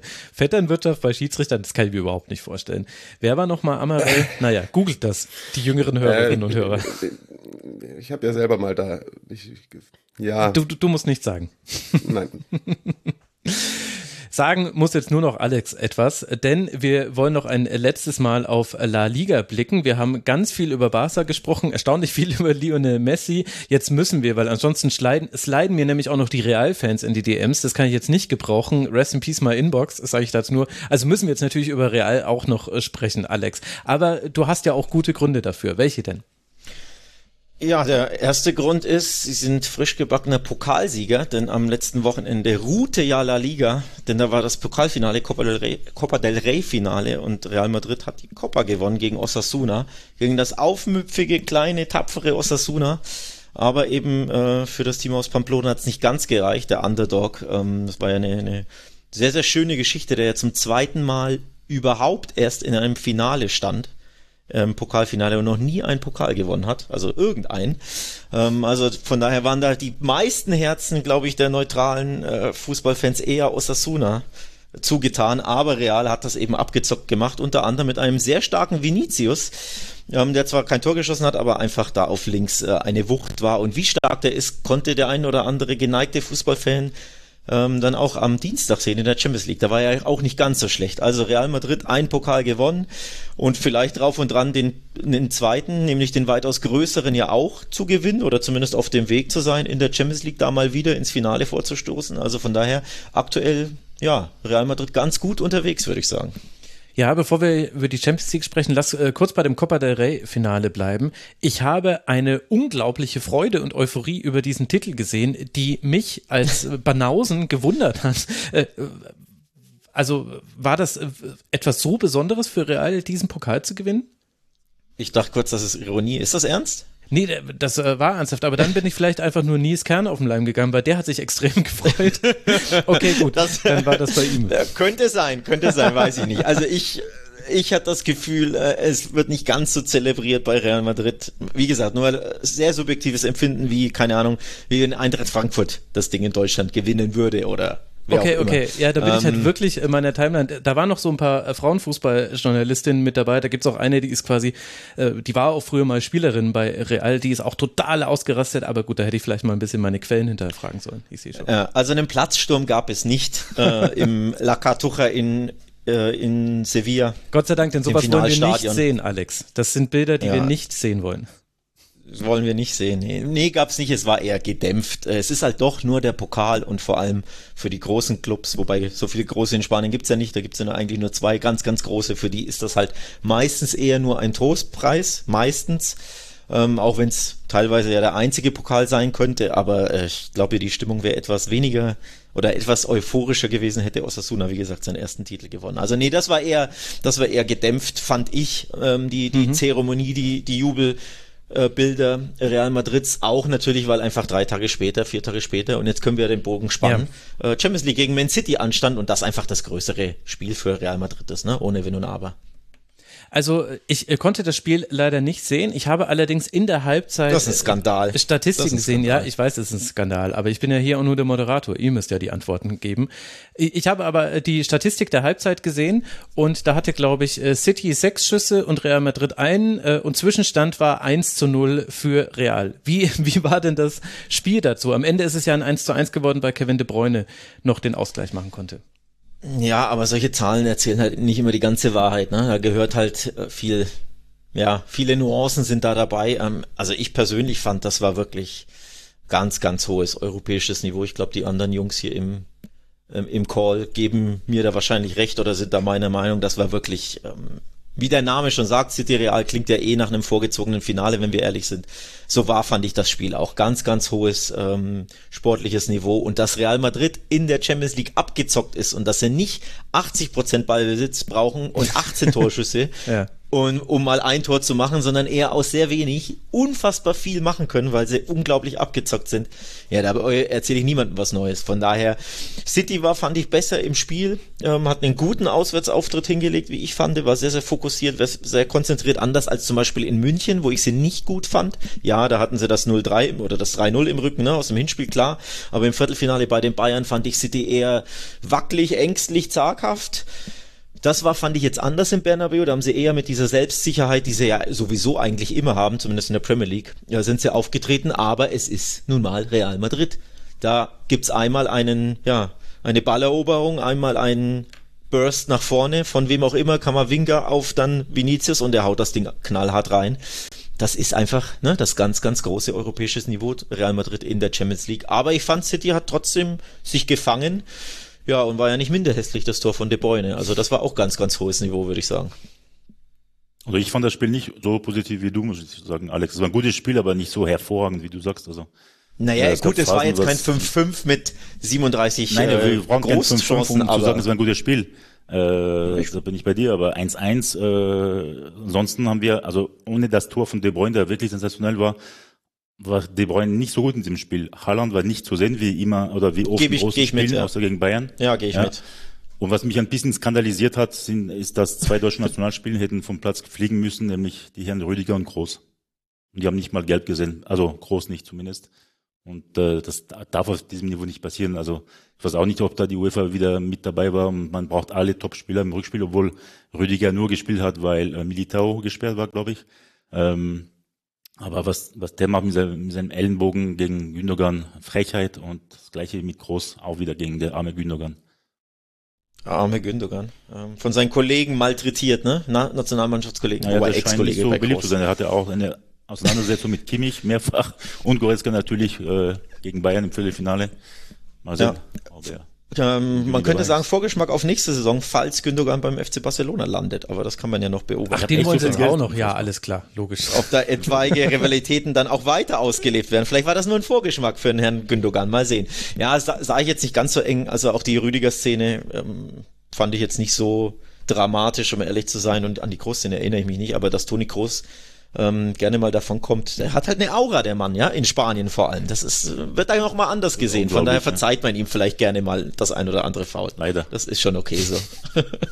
Ja, ganz kurz dazu. Ich habe schon auch das Gefühl, dass eine sehr großzügige Spielleitung angesetzt wird jetzt bei den letzten K.O.-Duellen, auch in der Champions League. Da hat man Ist ja nicht gesagt, selten in der Champions League, Mario. Genau, ne? da sagt man so, der Schiri kriegt äh, Sonnenbrand auf dem Handrücken, so mit immer ruhig, ruhig, viel ermahnen, so. Mir hat der Schiri insgesamt nicht gefallen, der war irgendwie so Verkehrspolizist, sehr viel mit den Armen rumgewedelt und so. Echt? Aber, hat, ein, hat ein Deutscher gepfiffen? war, war ähm, Franzose. Ich teile aber den Eindruck, ich fand, ich hätte Real tatsächlich noch passiver eingeschätzt, aber dann eben mit diesen Nadelstichen.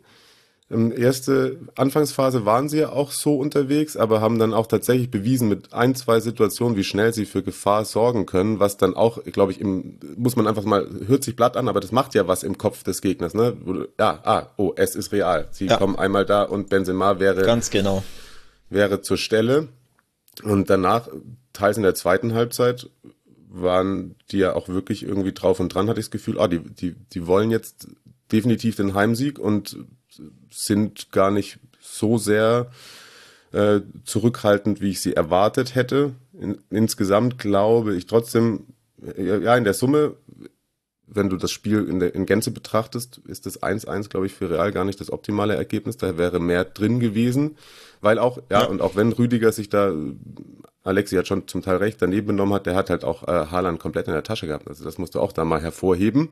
Absolut. Ich, mhm. ich war deswegen aber auch ehrlicherweise gestern über das Spiel in Mailand so erfreut, weil ich doch dann auch den Eindruck hatte, oder in den letzten Wochen Gesprächen mit äh, KollegInnen, dass es dann so bei Real ist es abgezockt und die machen dann das, was sie können. Und ich dachte, wenn jetzt das Mailand Derby 0-0 ausgeht, dann ist wieder der deutsche Journalist dabei, das Wort Catenaccio also in die Headline zu packen. So, ne? Also das ist so zweierlei Maß. Und weil du einmal auch dieses schöne äh, Konstrukt des vorgezogenen Finales äh, benutzt hast, ich würde mich dann doch auch sehr freuen, wenn trotz aller Buchmacherquoten und man wahrscheinlich dann eine Zehnerquote für Sieg von Inter oder Milan bekommt im Finale, würde ich mich sehr freuen, wenn die italienische Mannschaft dann mit äh, Taktik wie Roberto Di Matteo, sorry Max, wie 2012 dann die Champions League gewinnen würde.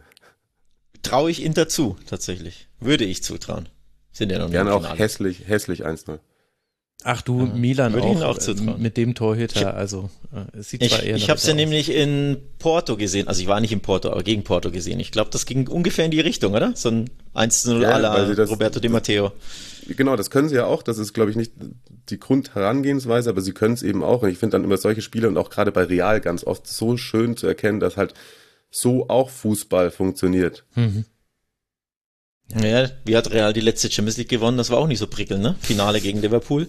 Ähm, drei Courtois standen da im Tor, hatte man im Gefühl, ne? Oder ein drei Meter ja, Courtois. Das ist jetzt aber wieder so eine, so eine Frage, kann nur von einem deutschen Podcaster kommen. Tut mir ja, leid. stell das bitte nicht Toni Groß die Frage. Ja, also, so darf man nicht auf dieses Finale blicken. Man muss, also Real ist ja auch, also ich meine, ich habe einen Witz gemacht, das war auch nicht offensichtlich, aber äh, das war ja nicht mal als Kritik gemeint, das war ja nur eine Feststellung, dass man, es gibt verschiedene Wege, Fußballspiele ja, zu gewinnen. Genau. Und manchmal brauchst du eine gute Abwehr und manchmal einen guten Torwart und manchmal beides und manchmal einen ab, abgezockten Stürmer oder Flügelspieler und optimalerweise hast du alles und dann gewinnst du halt mal ein großes Spiel. So, also ist ja ne, völlig okay. Ja, total. Keine Kritik ans weiße Lager ja. oder an Herrn Groß. Genau, genau. Also ich, ich wollte auch nur einen Witz machen, aber ich finde an, an Teams wie Real, da siehst du nicht nur, was eben so feste Achsen eben bewirken. Ich meine, schau dir Groß und Modric in, in diesem ja. Mittelfeld an. Das ist halt einfach absurd, welche Ruhe die ausstrahlen und Benzema sowieso, aber, aber das ist, glaube ich, auch tatsächlich etwas, was im Leistungssport oft unterschätzt wird.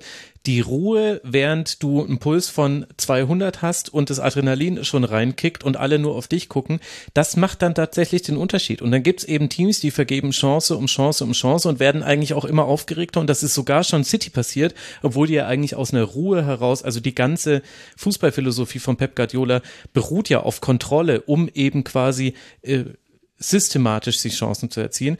Und du brauchst aber manchmal, in manchen Spielen brauchst du einfach nur die Ruhe vorm Tor, die zum Beispiel auch Milan nicht hatte gegen Inter. In den wenigen Chancen, die oder Situationen, die zu Chancen hätten werden können, so stimmt's eigentlich, waren die auch fürchterlich, fürchterlich aufgedreht. Und Real ist halt einfach der, der große Junge, der also angeblich in der U15 noch spielen darf. Er wirkt aber viel größer und erwachsener und der zockt das halt einfach in Ruhe aus und der lässt sich halt einfach nicht zur Seite schubsen und der lässt sich auch nicht verunsichern von einem Rückstand und das ist halt eine Qualität, die ist halt schwer in Statistiken zu messen, aber vielleicht viel wichtiger als so manch anderes. Hm. Ich glaube, das ist das, was ich vorhin auch meinte mit überfordert bei Milan. Ne? Also war dann, mhm. ah, wir sind im, äh, in, in, der Nähe vom Strafraum, jetzt oder nie, ich muss schießen. genau, genau, genau. Und die sind jetzt leider sehr weit davon entfernt, aber es wäre natürlich auch irgendwie, ich habe dann ein Interview bei, ich glaube, Rai Uno mit äh, Carlo Angelotti am Dienstag gesehen nach dem Spiel, wie sie ihn dann auch nach dem Derby an, aufs Derby ansprechen. Und er sagt, certo, uno due, Forza Milan. Wenn Ancelotti dann da gegen Milan das Finale spielen würde, das hätte schon auch natürlich was. Solche Geschichten schreibt nur der Fußball. Aber wirklich. Ausschließlich der Fußball. Wir werden es, wir werden es ja hier beobachten, denn wir werden tatsächlich nach dem Champions League Finale noch eine Ligatur aufnehmen, liebe Hörerinnen und Hörer. Wir kommen nicht dran vorbei. Ich habe jetzt diese Regelmäßigkeit hier gestartet. Ich habe mich so sehr an euch gewöhnt. Das muss jetzt einfach sein. Äh, wann genau und so weiter, das kriegt ihr dann alles mit. Bis dahin wird ja auch noch ein Rasenfunk Royal aufgenommen unter anderem. Aber da werden wir unter anderem über dieses 1 0 von Milan gegen Real im Finale dann sprechen können. Oder wie auch immer es werden wird. Jetzt aber sind wir tatsächlich am Ende angekommen angekommen. Ich danke euch sehr. Das war eine unheimlich interessante Runde. Hat mir große Freude wieder gemacht. Ganz herzlichen Dank an Mario Rika, den Ed Remedem auf Twitter. Danke dir, lieber Mario. Danke euch, danke dir, liebe Grüße. Hört alle Serie Amore und hört natürlich auch Tiki Taka, den Podcast, bei dem Alex Troika mit dabei ist, der so auch auf Twitter unterwegs ist. Danke dir, lieber Alex. Sehr gerne, danke ebenfalls. Und bei Alexi Menüsch kann es nur noch eine Frage der Zeit sein, bis er auch seinen eigenen Podcast hat. Ich habe ihn jetzt auch im Nachholspiel-Podcast äh, gehört. Sehr schöne Folge. Alexi, schön, dass du hier warst und sag uns halt Bescheid, wenn du dann dein eigenes Projekt gestartet hast. Genau, also sobald die Paris Saint-Germain die Champions League gewinnt. Na toll. das ist ein Bummer zum Schluss, aber gut. Wenigstens äh, geht es mit einem Highlight weiter. Hier hört ihr jetzt gleich Uli Hebel. Jetzt bei mir ist Uli Hebel. Hallo Uli, schön, dass du Zeit für den Rasenfunk hast. Immer sehr gerne. Grüß dich. Grüße dich auch. Wir wollen sprechen über die Premier League und da hatten wir einen fantastischen Feiertagsspieltag, der ja nur stattgefunden hat wegen der Krönung von King Stars. Habe ich das richtig verstanden? Ähm, es ist ein Bank Holiday Monday, die gibt's immer mal wieder, so verstreut in England. Äh, ich kann dir aber gar nicht genau sagen, da haben wir intern auch immer diskutiert. Ist das so oder ist das nicht so? Ich glaube, die gibt's öfter mal, ähm, aber mich würde es auch nicht wundern, wenn es nur deshalb war. Naja, dann hätte ja diese Gründung wenigstens eine gute Sache gehabt, nämlich fantastische Spiele. Ich lese einfach nur die Ergebnisse vor und du darfst mir dann alles sagen, was ich dazu wissen muss. Fulham gegen Leicester 5 zu 3, Brighton gegen Everton 1 zu 5, Nottingham Forest gegen Southampton 4 zu 3. Da war was los.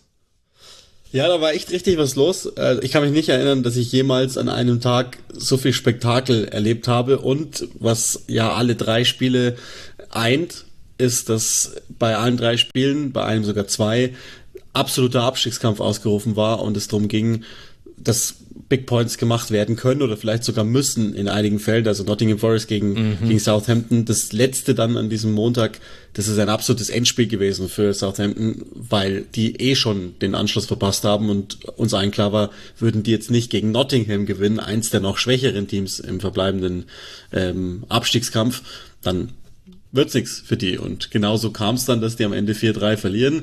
Das war jetzt noch vom Verlauf her eines der, ich sag jetzt mal, normaleren Spiele, auch wenn Southampton Echt? auch daran kam. Das wundert Aber mich, weil ich habe nur gesehen, 19 zu 9 Schüsse für Southampton, Ergebnis 3 zu 4. Da dachte ich mir, okay, das lief irgendwie nicht so.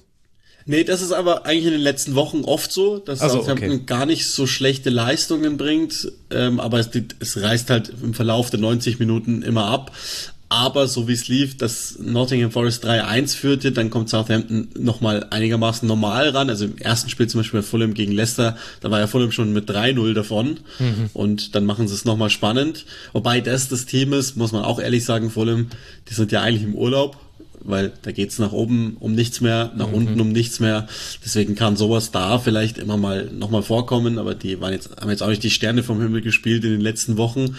Und Brighton gegen Everton ist aus dem Grund krass, weil Everton, also ich sag's jetzt mal, wie es ist. Die Saison ist fürchterlich und die letzten Jahre sind fürchterlich. Ich kann mich nicht erinnern, dass ich jemals so eine fußballerische Leistung Evertons gesehen hätte. Das war jetzt auch nicht so, dass die den wunderschönsten Kombinationsfußball gespielt hätten. Nur haben die, äh, das, das war wirklich eine Sean Deitch Masterclass. Die haben einfach alles darauf angelegt, dass sie im Konter Brighton im 1 gegen 1 schlagen. Das war gar kein Restverteidigungsthema bei Brighton oder so irgendwas, sondern es war einfach nur, sie haben es hinten drauf angelegt, dass sie in die Duelle kommen im Umschalten und die hat Everton im ersten Durchgang sang- und klanglos gewonnen und hat damit Brighton wirklich fast weggespült aus dem Stadion und Brighton wiederum spielt ja um die europäischen Plätze, mhm. weswegen das umso erstaunlicher ist, dass Everton, ein Team, das siebenmal in Folge nicht gewonnen hatte, dann plötzlich so eine Leistung hat, was aber wieder zeigt, es ginge ja im Grunde bei Everton, wenn sie wollten. Ja, wenn vielleicht auch der Spielverlauf passt. Ich meine, es hilft natürlich, wenn du in der ersten Minute schon mit 1 zu 0 in Führung gehst, auswärts und dann deine Kontertaktik quasi sich auch manifestiert, weil dann muss der Gegner auch kommen. Also Brighton hätte gar keine andere Wahl gehabt. Wie sieht denn die Situation, wenn wir mal kurz beim Abstiegskampf bleiben und da können wir ja vielleicht noch drüber reden über Europa, was du ja auch schon gerade so ein bisschen mit angesprochen hast. Also Southampton ist jetzt so gut wie weg. Die haben acht Punkte Rückstand ja. auf das rettende Ufer. Wir haben den 35. Spieltag, also nur noch neun Punkte zu vergeben. Die nehmen wir raus. Dann Leeds, Leicester sind aktuell Vorletzter und Vorvorletzter mit 30 Punkten. Zwei Punkte Abstand sind es zu Everton. Da kann also ja doch noch was gehen. Und wir haben ja gerade bei Leeds auch wieder ein bisschen Veränderung. Ja, also Leeds hat jetzt, äh, das ist der, der denkbar dämlichste Zeitpunkt für einen Trainerwechsel, den man sich vorstellen kann. Für alle die, die es nicht mitbekommen haben, äh, da hat ja Jesse March gearbeitet, dann ist Javi Gracia für ein paar Wochen installiert worden. Ich glaube, das haben wir hier auch mal ganz kurz angedeutet, mhm. wenn ich mich komplett täusche. Gracia hat probiert, wie der SC Freiburg zu spielen in der Premier League mit einem Kader, der aufgebaut ist auf absolutes Hauruck. Entsprechend hat es so lala funktioniert. Ich habe mir das schon gedacht, dass es in die Richtung gehen könnte, habe aber irgendwie auch verstanden, worum es geht. Und dann hat Leeds jetzt noch einmal vor dem Manchester City-Spiel wohlgemerkt alles äh, abgeschnitten, was so da war. Das heißt nicht nur den Trainer Javi Gracia, sondern auch Victor Orta, den Sportdirektor, den ich nach wie vor für einen wahnsinnig fähigen Mann halte, weil der äußerst gut vernetzt ist, ein gutes Auge für, für Spieler hat und auch die Verpflichtungen von denen hinbekommt. Hm. Man kann jetzt darüber streiten, ob alles richtig war in, in der ganzen Amtszeit Jesse Marsch. Da haben sie den Kader extrem umgebaut. Ich finde nicht, dass vieles richtig war von den Einzelspielern her. Ich glaube aber auch, dass das halt das war, was Jesse Marsch wollte. Und er hat ihm diesen Kader hingegeben. Jetzt hat Orta sich für Gracia entschieden und das war jetzt wohl äh, der Besitzerschaft eins zu viel. Man muss auch dabei wissen, bei Leeds ist das jetzt nicht normale Besitzerschaft, sondern da war aber jetzt schon seit eineinhalb Jahren die 49ers Group, also von den San Francisco 49ers, mhm. äh, die Besitzerschaft, die da äh, schon Minderheiten hat und an sich nur noch darauf wartet, die Mehrheiten übernehmen zu können. Woran es da ganz genau hakt, weiß niemand. Äh, aber das wird irgendwann kommen. Entsprechend haben die auch schon ein ganz schön gewichtiges Wörtchen damit zu sprechen. Und aus Angst vor dem Abstieg, ich glaube, das ist ein ziemlich klarer Panikknopf, Move, hat man mhm. jetzt da nochmal gesagt, okay, egal, alles auf eine Karte und die heißt Sam Allardyce tatsächlich und mit Sam Allardyce gehst du ins erste Spiel gegen Manchester City und überraschungsgemäß verlierst du und hast jetzt deine Ausgangslage auch nicht zwingend verbessert, also naja. Was muss ich denn zu Sam Allardyce wissen? Ist es ungerecht, wenn ich sage, der Peter Neururer der Premier League? ähm, nee, eigentlich nicht. Also das Ding ist, bis West Bromwich Albion vor ein paar Jahren, da war er auch eigentlich schon im Ruhestand und kam zurück, hat er, hat er zumindest diese äh, Feuerwehrmann Sam-Aufgaben immer gut gelöst. Jetzt hat er den Zauber aber auch verloren und ansonsten ist Sam Allardyce Click and Rush. Ähm, Kick, Kick and Rush, Entschuldigung. Das ist so Automatismus. Kick and Rush ist Entschuldigung. Kick and Rush, ja. und das war's, ehrlich gesagt. Also ich, es er scheint jemand zu sein, der äh, einen sehr einfachen, eine sehr einfache Idee von Fußball hat. Mir hat Jan Kirchhoff das mal äh, ganz ausführlich erzählt, dass er schon jemand ist, der einen positiven Einfluss auf Spieler hat, der eine gute Ausstrahlung hat, weil er jedem Spieler eine, exakt eine Aufgabe mitgibt, die schleift er denen ein und die müssen sie dann umsetzen und das war's auch schon. Und damit fühlen sich aber Spieler durchaus wohl, weil es halt nicht mehr kompliziert ist Nur, wir haben jetzt auch 2023 und nicht wie damals bei Jan Kirchhoff und da war es schon antiquiert, 2015 oder so. So dass ich irgendwie ähm, sehr, sehr starke Zweifel an einem Wechsel habe, der jetzt auch Leeds ja binnen 14 Monaten von Marcelo Bielsa auf Sam Allardyce bringt. Also ich glaube, das ist allen klar, das wird schwierig, dass das was wird. Jetzt sind sie aber, die haben immer noch in Reichweite, ne? Das ist, das ist klar. Also die sind immer noch in der Nähe der Nicht-Abstiegsplätze. Ja gut, und sie haben halt zwei Heimspiele noch gegen Newcastle und gegen Tottenham, natürlich auch ja. gute Gegner. Und dann das Auswärtsspiel gegen West Ham, die im Grunde ja fast raus sind. Die werden bis dahin wahrscheinlich raus sein aus dem Abstiegskampf. Also vom Spielplan her könnte da noch was gehen für Leeds. Ja, ich habe die zwei Heimspiele echt kompliziert, weil für beide äh, Tottenham und Newcastle geht's ja noch sogar um die Champions League. In der Theorie bei Tottenham wenigstens um die Champions League. Und ähm, ja, West Ham ist raus. Die haben jetzt äh, ja gegen United gewonnen. Also zum, zum zweiten Mal in Folge wirklich äh, gepunktet. Das heißt, die habe ich auch raus und das wissen wir auch seit dem Wochenende. Crystal Palace und die Wolves sind rechnerisch auch durch. Das heißt, dann haben wir noch Leicester, Everton und Nottingham realistischerweise, die sich eben alle in so einem Drei-Punkte-Korridor da unten drin bewegen. Was ist zu denen noch zu sagen? Also Leicester hat auch nochmal einen Trainer gewechselt, Dean Smith. Ich finde, dass das eigentlich ganz gut aussieht. Das Problem bei denen ist, es scheint eine total verunsicherte Mannschaft zu sein. Anders kriege ich es nicht mehr erklärt, weil es strukturell inzwischen okay aussieht. Tat ja auch teilweise bei Brandon Rogers. Und ähm, ich glaube, wenn das nicht klappt für Leicester, dann muss man irgendwann mal über die Transferpolitik sprechen, dass sie einfach äh, Abgänge nicht ersetzt haben und auch noch nicht mal im Winter, wo man schon wusste, dass es jetzt auf eine ganz, ganz komplizierte Phase zuläuft, dass sie da nicht wenigstens ein oder zwei Transfers gemacht haben. Äh, komisch äh, Kader, der, der eine komische Unwucht hat. Da sind einzelne richtig starke Ausnahmespieler wie Madison zum Beispiel dabei und dann gibt's äh, Positionen, die sind durchschnittlichst besetzt und das reicht einfach heutzutage nicht mehr. Bei Everton habe ich schon mal kurz gesagt, ich also bei Everton gibt es einen Cheatcode im, im Abstiegskampf, wenn der gesund bleibt und das war er jetzt mal vier Spiele in Folge, ist Dominic Calvert-Lewin. Der alleine macht den, den Konterfußball möglich, mhm. den Everton spielt, weil er sich wirklich gegen jeden einzelnen Innenverteidiger der Liga durchsetzen kann, plus wahnsinnig schnell ist. Das heißt, wenn der drauf ist, kann man auch die langen Bälle spielen, umschalten, zweite Bälle, das ganze Standardprogramm, das ist dann möglich. Plus Everton hat sich auch noch mal ein bisschen verändert, sind jetzt äh, im Pressing etwas, zumindest situativ, etwas aggressiver, ähm, bisschen riskanter, also wirklich nur soweit man das unter Sean Deitch sagen kann, ein bisschen riskanter geworden. Und das hilft aber schon, tut ganz gut. Und die haben dann auch nochmal Spiele drin, wo man, wo man denken könnte, ja, kann was werden. Bei Nottingham, das ist ehrlich gesagt für mich so, ich, ich werde überhaupt nicht schlau aus denen. Einerseits mag ich Steve Coopers ganz abwartendes Spiel, also die spielen ganz oft äh, im 4-5-1 gegen den Ball und total passiv, aber dafür mhm. kompakt, heißt aber, dass nach vorne selten was geht. Und immer wenn ich das erzähle, hauen sie ein Vier-Tore-Spiel raus, wie jetzt am Bank Holiday Monday. Und ja. es sind natürlich wichtige Punkte. Nichtsdestotrotz, also für mich ist es so, Southampton ist weg.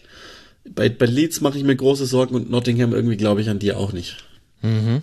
Okay, das ist doch mal eine konkrete Vorhersage und gleichzeitig, äh, wir haben es jetzt nicht bei jedem erwähnt, aber Leicester zum Beispiel spielt auch noch gegen Liverpool und gegen Newcastle, Everton jetzt dann gegen City, Nottingham noch äh, gegen Arsenal. Gleichzeitig werden diese Spiele im Keller auch das Rennen um Europa, Titelkampf will ich jetzt nicht aufrufen, ehrlich, ehrlich gesagt ausrufen, aber auch äh, den Kampf um die Champions League noch beeinflussen. Und da hat sich ja auch ein bisschen was gedreht. Du hast es vorhin schon angesprochen. Brighton jetzt mit dem Rückschlag, die haben äh, zwei Punkte Rückstand aktuell auf Tottenham, die liegen auf Rang 6, Liverpool auf Rang 5, haben aber den Anschluss an die Champions League Plätze und das ist was, das haben wir hier in der Ligatour noch nicht so wirklich aufgenommen. Manchester United ein Punkt nur vor Liverpool, Newcastle ist drei Punkte vor Liverpool und dann kommen halt die großen zwei, Arsenal und City, also die großen zwei dieser Saison. Wie sieht die Lage im oberen Segment aus? Wem gibst du da die besten Chancen? Ähm, also ich fange jetzt mal von oben an, von Platz drei. Ich glaube, da gibt's ja noch ein leichtes Rennen drum. Äh, inzwischen tatsächlich Liverpool wieder, erstaunlicherweise, ähm, Newcastle und Manchester United. Ich bin immer noch so, also äh, zum einen hat zwar jetzt Newcastle verloren gegen Arsenal, hat aber eine ganz ordentliche Leistung gezeigt. Für mich ist das das stabilste all der genannten Teams. Ja, Liverpool in den letzten Spielen ist stabiler und nach einem leichten Systemumbau ähm, spielen jetzt auch diese klassische 3-2-5-Struktur, die wahnsinnig gut zum Kader passt und auf, mhm. auf einmal zwei, drei Problemchen löst. Trent Alexander-Arnold kann mehr in die Mitte gehen, ähm, kann damit zum Beispiel, also erstens seine defensive Schwäche kaschieren, weil er, weil er natürlich dann schon bei Ballverlust etwas kompakter steht, wenn er als sozusagen inverser Flügelverteidiger spielt.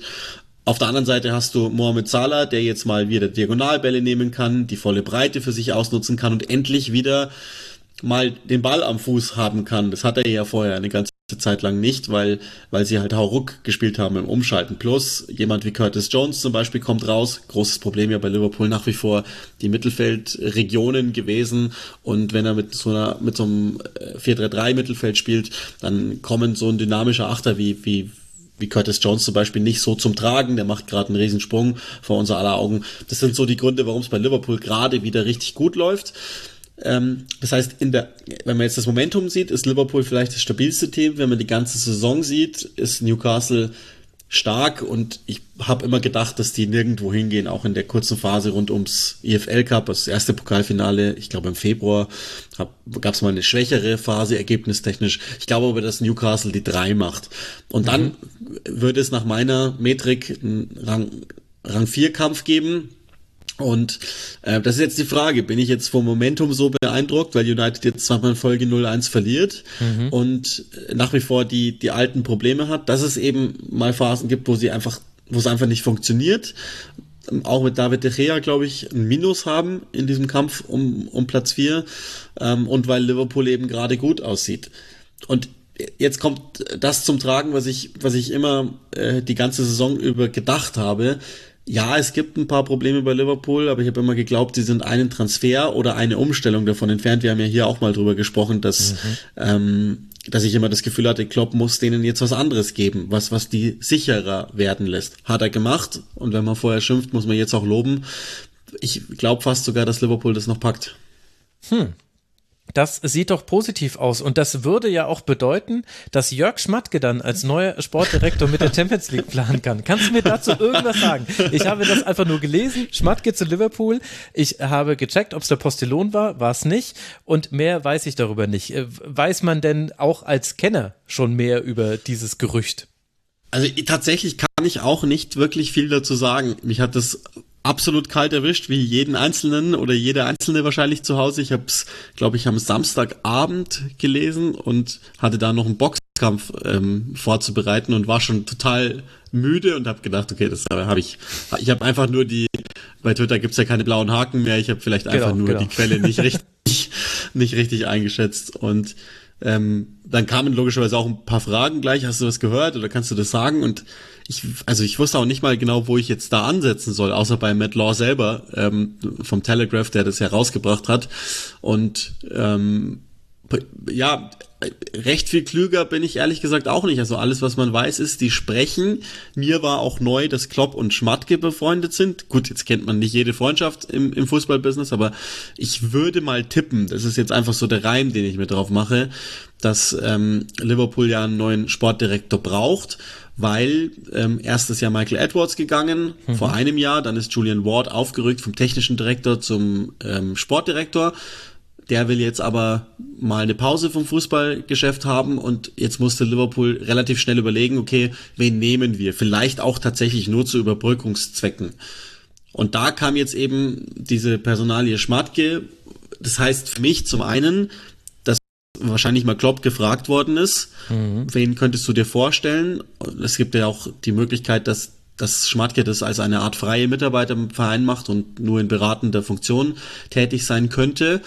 Das ist das eine und zum anderen heißt es aber für mich auch, und das ist für mich vielleicht fast sogar die interessantere ähm, Auswirkung dann jetzt, zumindest dieser Anfrage mal, dass Jürgen Klopp nicht plant, irgendwo hinzugehen. Gab es mhm. ja durchaus Spekulationen in der Zeit, als es nicht so gut lief, aber ich würde tippen, dass das bedeutet, nö, der hat vor, da noch drei, vier Jahre zu bleiben und Schmatke kann dann, ich, ich glaube immer noch nur zu Übergangszwecken helfen.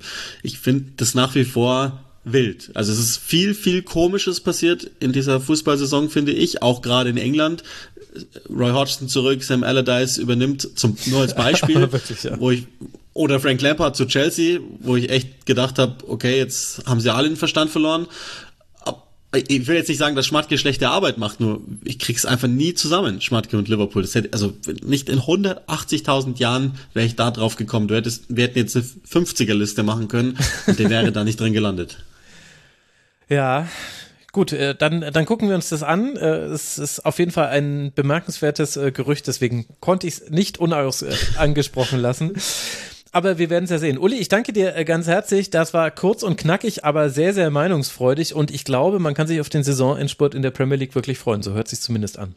Ja, sehr. Also das ist eine der spannendsten Konstellationen der letzten Jahre, zumal ja oben auch noch nicht alles. Also ich bin schon auch bei dir, das muss man jetzt nicht klein diskutieren, aber es ist nicht vorbei. Und wenn Everton nochmal so eine Leistung wie gegen Brighton bringt, dann wünsche ich mir auch viel Spaß bei City.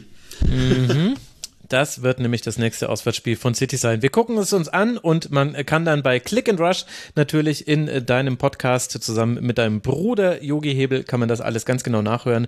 Danke dir, lieber Uli, für deine Zeit. Sehr, sehr gerne. Danke dir. Und euch, lieben Hörerinnen und Hörern, danke für eure Aufmerksamkeit. Das war eine lange Ligatur. Ich werde den Link zu dem Tweet, den Mario vorhin angesprochen hat, den werde ich in die Shownotes packen, wenn euch das interessiert. Und ansonsten hören wir uns hier wieder an dieser Stelle in der nächsten Woche. Da geht es dann um die Frauenbundesliga und um die zweite Männerbundesliga. Aber es gibt ja viel zu hören beim Rasenfunk. Es ist auch ein Tribünengespräch rausgekommen, was ich euch sehr empfehlen möchte. In diesem Sinne, bleibt gesund. Bis bald hier wieder im Rasenfunk. Macht's gut. Ciao.